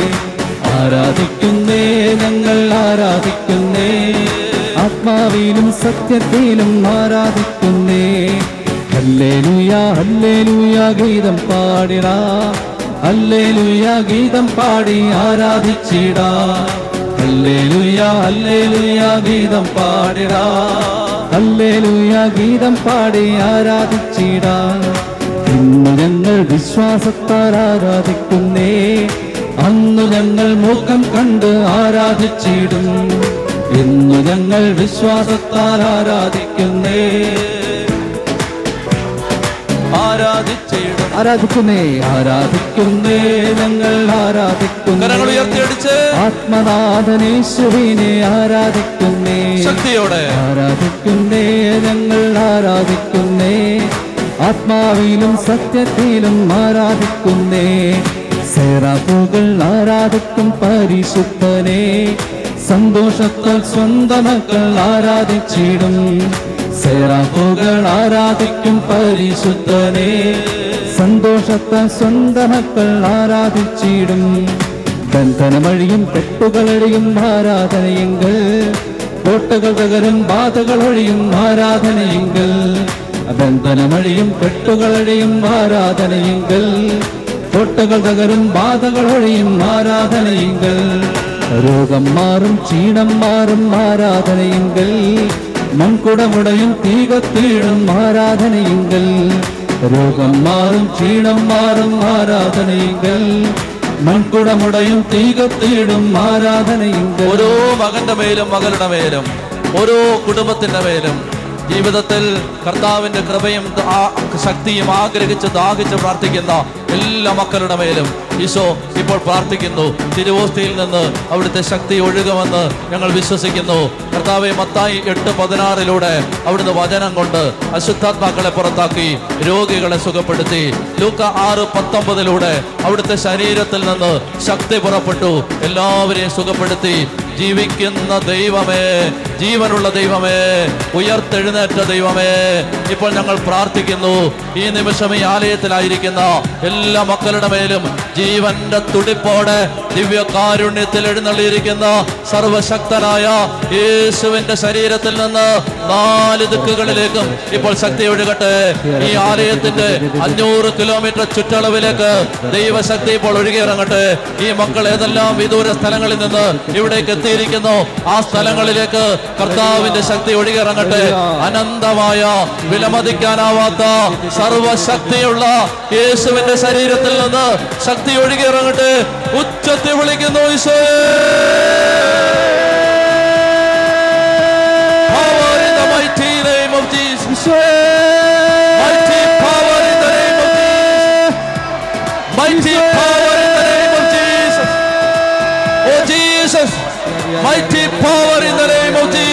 Mighty power in the name of Jesus. യേശുവിന്റെ നാമത്തിൽ യേശുവിന്റെ നാമത്തിൽ പിതാവേ യേശുവിന്റെ നാമത്തിൽ പ്രാർത്ഥിക്കുന്ന പിതാവേ ഈ കുഞ്ഞുങ്ങളിലേക്ക് ഈ കുഞ്ഞുങ്ങളുടെ രോഗപീഠകളിലേക്ക് ഈ കുഞ്ഞുങ്ങളുടെ ബുദ്ധിയുടെ കെട്ടിലേക്ക് ഈ കുഞ്ഞു മക്കളുടെ അനുസരണക്കേടിലേക്ക് ഈ കുഞ്ഞു മക്കളിൽ സാത്താൻ പ്രവർത്തിക്കുന്ന മേഖലകളിലേക്ക്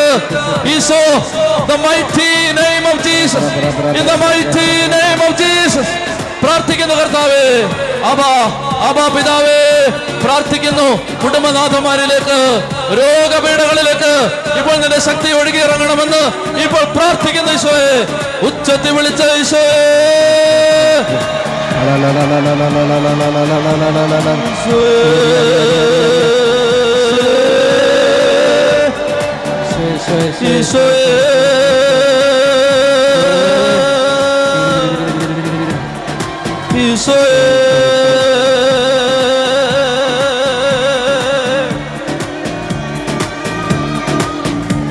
നിന്റെ കണ്ണുനീര് കർത്താവ് സ്വീകരിക്കും. നിന്റെ നിലവിളി കർത്താവ് സ്വീകരിക്കും. നീ മടുക്കരുത് നീ നിലവിളി നിർത്തരുത്. യേശുവിന്റെ നാമത്തെ വിളിച്ചപേക്ഷിക്കണം. പ്രിയ മകനെ മകളെ ഇന്ന് ഈ ആലയത്തിൽ നീ വിളിക്കുന്ന വിളി ദൈവം കേട്ടിരിക്കും. നിന്റെ കണ്ണുനീരിന് ദൈവം ഉത്തരം തന്നിരിക്കും. കർത്താവ് ആലയത്തിന്റെ നാല് ദിക്കുകളെ സമർപ്പിച്ച് പ്രാർത്ഥിക്കുന്നു. ഈ മക്കളെല്ലാം സമർപ്പിക്കുന്നു. ഓൺലൈനിലൂടെ വിദൂരങ്ങളിലിരുന്ന് ഈ ശുശ്രൂഷയെ സംബന്ധിക്കുന്ന മക്കളുടെ കുടുംബങ്ങളെ ഇപ്പോൾ സമർപ്പിക്കുന്നു. ദൈവമേ പിശാചിന്റെ ആധിപത്യങ്ങൾ തകരട്ടെ. തടസ്സങ്ങൾ മാറട്ടെ. അത്ഭുതം കാണാൻ ഇടയാവട്ടെ ദൈവമേ പറഞ്ഞാൽ വിശ്വസിക്കാൻ പറ്റാത്ത രോഗശാന്തികൾ ഇവരുടെ കുടുംബങ്ങളിൽ സംഭവിക്കട്ടെ. ദൈവമേ പറഞ്ഞാൽ വിശ്വസിക്കാൻ പറ്റാത്ത അത്ഭുത പ്രവർത്തികൾ ഈ കുടുംബങ്ങളിൽ ഇപ്പോൾ സംഭവിക്കട്ടെ ഇപ്പോൾ സംഭവിക്കട്ടെ. യേശുവിന്റെ നാമത്തിൽ ഉച്ചത്തിൽ വിളിക്കുന്നു ഈശോയെ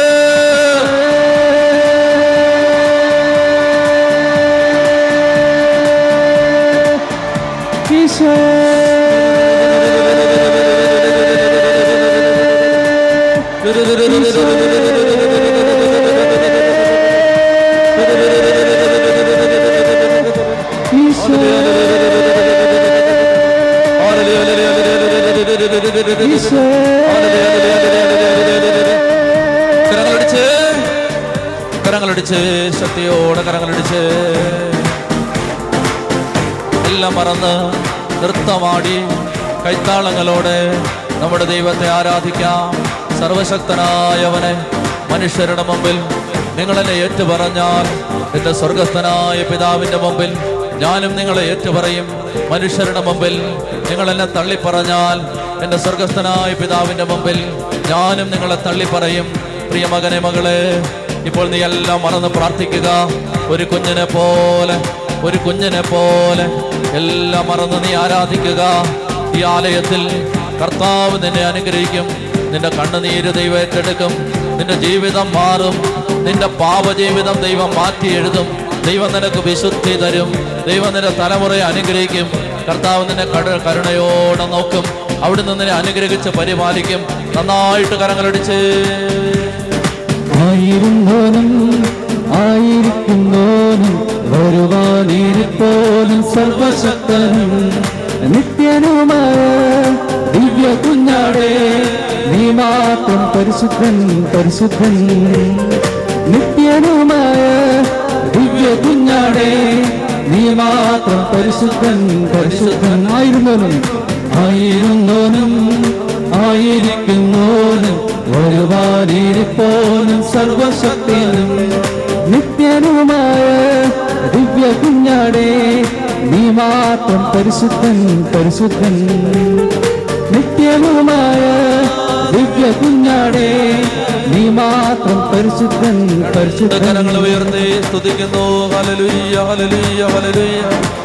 Hallelujah, hallelujah, hallelujah, hallelujah, hallelujah, hallelujah, hallelujah, hallelujah,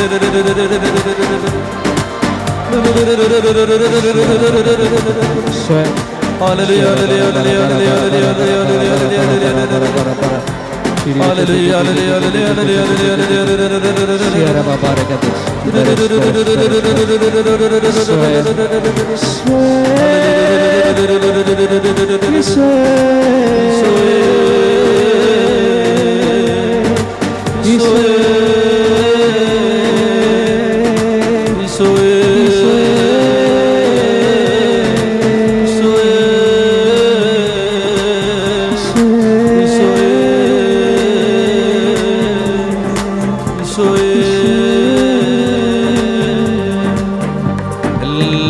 മക്കളും രണ്ട് കരങ്ങളും അവരവരുടെ ശിരസിലേക്ക് വെച്ച്.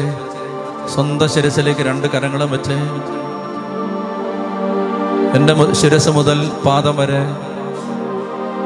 എന്റെ ശരീരത്തെയും എന്റെ മനസ്സിനെയും എന്റെ ആത്മാവിനെയും എന്നെ തന്നെ പൂർണമായി എന്നെയും എന്റെ കുടുംബത്തെയും എന്നെയും എന്റെ ബന്ധങ്ങളെയും ഞാനുമായി ബന്ധപ്പെട്ട എല്ലാ സാഹചര്യങ്ങളെയും നല്ല ഈശോയെ നിന്റെ കരങ്ങളിലേക്ക് ഞാനിതാ സമർപ്പിക്കുന്നു. നീ ഒരു പരാജയമാണെന്ന് ലോകം പറഞ്ഞിട്ടുണ്ടാവാം. ഒരിക്കലും എന്റെ ജീവിതം ശരിയാവുന്നില്ലല്ലോ എന്ന് നീ പരിതപിച്ചിട്ടുണ്ടാവാം.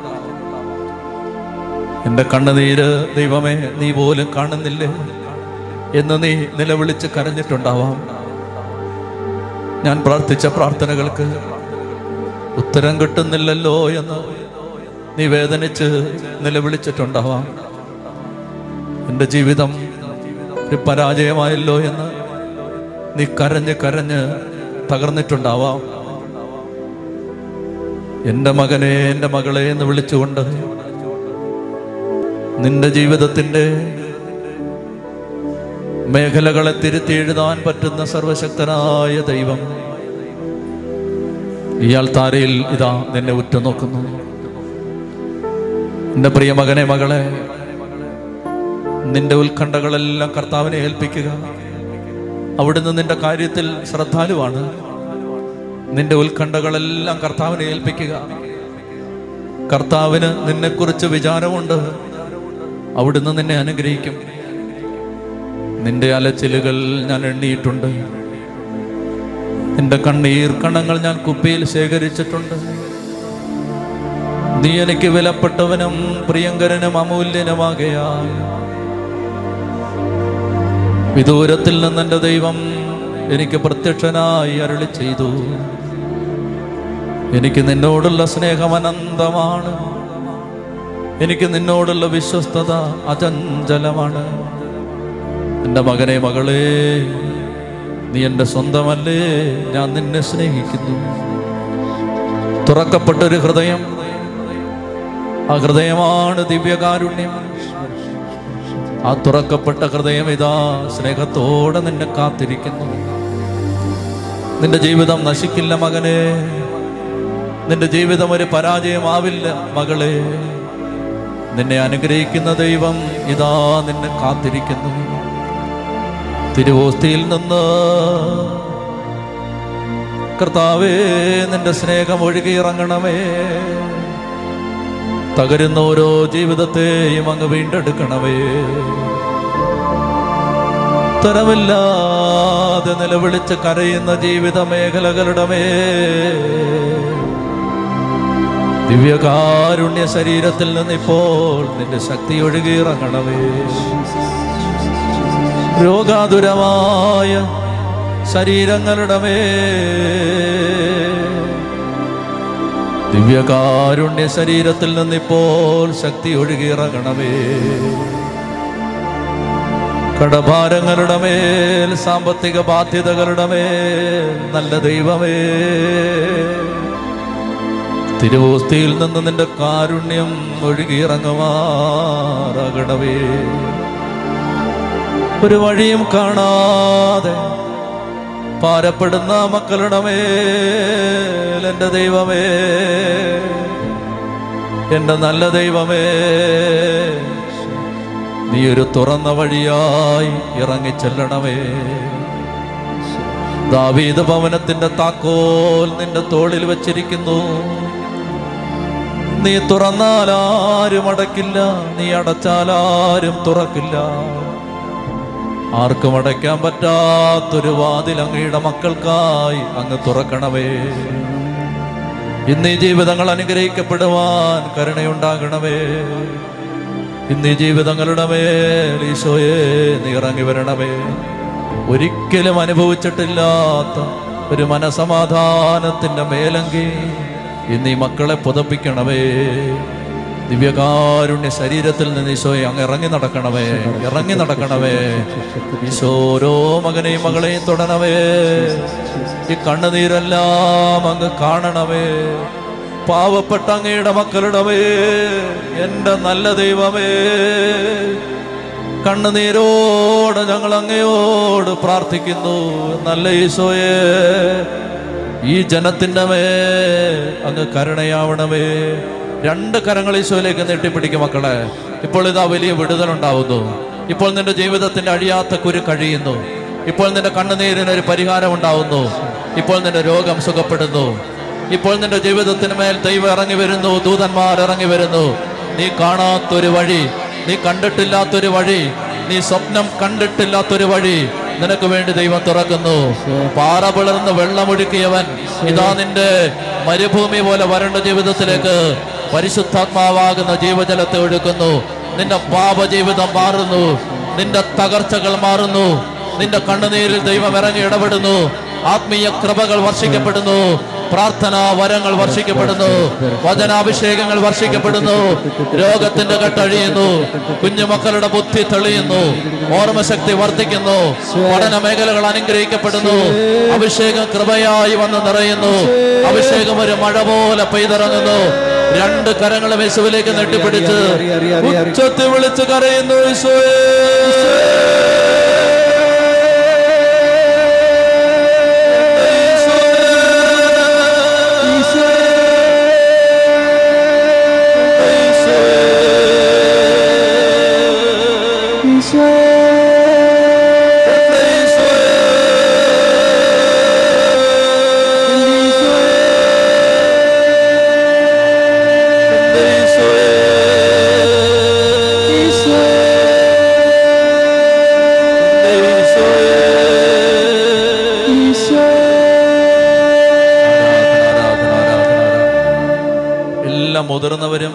വലത് കൈ കുഞ്ഞുങ്ങളുടെ നേരെ നീട്ടിപ്പിടിക്കുക. കുഞ്ഞുമക്കൾ നിങ്ങളുടെ രണ്ട് കൈയും നിങ്ങളുടെ ശിരസിലേക്ക് വെക്കുക. കുഞ്ഞുമക്കളെല്ലാം നിങ്ങളുടെ രണ്ട് കൈ നിങ്ങളുടെ ശിരസിലേക്ക് വെക്കുക.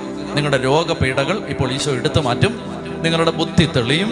ഓർമ്മശക്തി വർദ്ധിക്കും. പഠനശേഷി വർദ്ധിക്കും. കർത്താവ് നിങ്ങൾക്ക് മന കർത്താവ് നിങ്ങൾക്ക് മനസ്സിന് കർത്താവിന്റെ ആശീർവാദം തരും. ബുദ്ധിക്ക് ആശീർവാദം തരും. പ്രിയമക്കളെ കുഞ്ഞുമക്കളെല്ലാം എല്ലാം എന്ത് രോഗം ഉണ്ടെങ്കിലും ഈശോ ഇപ്പൊ എടുത്തു മാറ്റുമെന്ന് മക്കളെല്ലാം വിശ്വസിച്ച് ഇപ്പൊ പ്രാർത്ഥിക്കുക. ഈശോ ഇപ്പൊ ഇറങ്ങി വന്ന് തൊടും. കണ്ണടച്ച് പ്രാർത്ഥിക്കുക. കുഞ്ഞുങ്ങളെല്ലാം കണ്ണടച്ച് എല്ലാവരും നിങ്ങളുടെ രോഗം എന്ത് തന്നെയാണെങ്കിലും എന്ത് തന്നെയാണെങ്കിലും ഈശോ ഇറങ്ങി വന്ന് നിങ്ങളെ തൊടുമെന്ന് വിശ്വസിച്ച് വിശ്വസിച്ച് കുഞ്ഞുങ്ങളെല്ലാം ഈശോയെ വിളിച്ച് പ്രാർത്ഥിക്കുക. യേശുവിന്റെ നാമത്തിൽ ഈ മക്കളുടെ മേൽ ഈ കുഞ്ഞുങ്ങളുടെ മേൽ പ്രവർത്തിക്കുന്ന ഏതെങ്കിലും തിന്മയുടെ രൂപികൾ പ്രവർത്തിക്കുന്നുണ്ടെങ്കിൽ ഈശോയെ നിന്റെ പരിശുദ്ധ നാമത്തിൽ ആ തിന്മകളെ ശാസിക്കുന്നു. ബന്ധിക്കുന്നു ബഹിഷ്കരിക്കുന്നു ആട്ടിപ്പായിക്കുന്നു. ഈ മക്കളിൽ ഏതെങ്കിലും തിന്മ പ്രവേശിച്ചിട്ടുണ്ടെങ്കിൽ രോഗശക്തികൾ പ്രവർത്തിക്കുന്നുണ്ടെങ്കിൽ രോഗത്തിന്റെ ആത്മാവ് പ്രവർത്തിക്കുന്നുണ്ടെങ്കിൽ യേശുവെ നിന്റെ പരിശുദ്ധ നാമത്തിൽ അവയെ ബന്ധിക്കുന്നു ശാസിക്കുന്നു ബഹിഷ്കരിക്കുന്നു. ഈ മക്കളുടെ പഠന മേഖലയെ ഭാവിയെ പരാജയപ്പെടുത്താൻ ഏതെങ്കിലും പൈശാചിക കണികൾ സാത്താൻ ഒരുക്കിയിട്ടുണ്ടെങ്കിൽ യേശുവിന്റെ നാമത്തിൽ അത് തകർന്നു പോട്ടെ എന്ന് പ്രാർത്ഥിക്കുന്നു. ഉച്ചത്തിൽ വിളിക്കട്ടെ ഈശോ. ആരാധന ആരാധന ആരാധന ആരാധന ആരാധന ആരാധന ആരാധന ആരാധന ആരാധന. ആരാധന ആരാധന ആരാധന ആരാധന. കർത്താവേ അങ്ങയുടെ നാമത്തിൽ അനുഗ്രഹിക്കുന്നു. ഈ കുഞ്ഞുങ്ങൾക്ക് ആരോഗ്യം ഉണ്ടാവട്ടെ ആയുസ് ഉണ്ടാവട്ടെ അകാല മരണം അപകട മരണം ഈ കുഞ്ഞു മക്കളിൽ നിന്ന് മാറിപ്പോവട്ടെ ഇവർ പൂർണ വളർച്ചയെത്തട്ടെ ദൈവത്തിന്റെ പദ്ധതി ഇവർ പൂർത്തിയാവട്ടെ ഈ മക്കളെല്ലാം ദൈവത്തെ പ്രസാദിപ്പിക്കുന്ന ജീവിതങ്ങളായി മാറട്ടെ ഇവരുടെ ഭാവി അനുഗ്രഹിക്കപ്പെടട്ടെ ഈ കുഞ്ഞുങ്ങൾ വിശുദ്ധരായിട്ട് മാറട്ടെ ഇവർ സഭയ്ക്ക് പ്രയോജനമുള്ള മക്കളായി മാറട്ടെ ഇവർ കാലഘട്ടത്തെ നയിക്കുന്ന മക്കളായി മാറട്ടെ ഈ കുഞ്ഞുങ്ങളുടെ തലമുറയിൽ വിശുദ്ധരുണ്ടാവട്ടെ പ്രവാചകരുണ്ടാവട്ടെ വലിയ അഭിഷിക്തരുണ്ടാവട്ടെ സഭയെ നയിക്കുന്ന വിശുദ്ധ ജീവിതങ്ങൾ ഈ മക്കളിൽ നിന്ന് ജന്മം എടുക്കട്ടെ. കർത്താവെ ഈ മക്കളെല്ലാം കൃപ കൊണ്ട് നിറയപ്പെടട്ടെ. ഇവർ ആത്മാവിനാൽ ജ്വലിക്കട്ടെ. ഇവരിൽ പരിശുദ്ധാത്മാവെന്ന് നിറയട്ടെ. ഈ മക്കളിൽ ദൈവത്തിന്റെ അഗ്നി ഇറങ്ങട്ടെ പരിശുദ്ധാത്മാവിന്റെ തീ ഈ മക്കളുടെ മേൽ ഇപ്പോൾ ഇപ്പോൾ ഒന്ന് നിറയട്ടെ എന്ന് പ്രാർത്ഥിക്കുന്നു. ഉച്ചത്തിൽ വിളിക്കും മകളെ യേശുവിനെ വിളിക്കും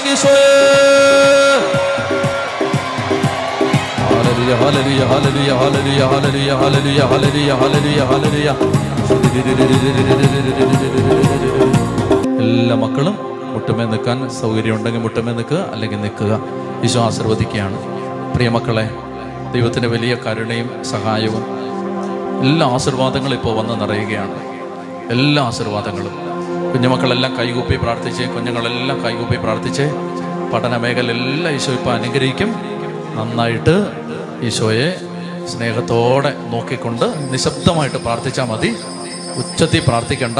നിശബ്ദമായിട്ട് പ്രാർത്ഥിച്ചാൽ മതി. സ്നേഹത്തോടെ ഈശോയെ നോക്കി. ഏറ്റവും സ്നേഹത്തോടെ ഈശോയെ നോക്കി ആശീർവാദം സ്വീകരിക്കാം.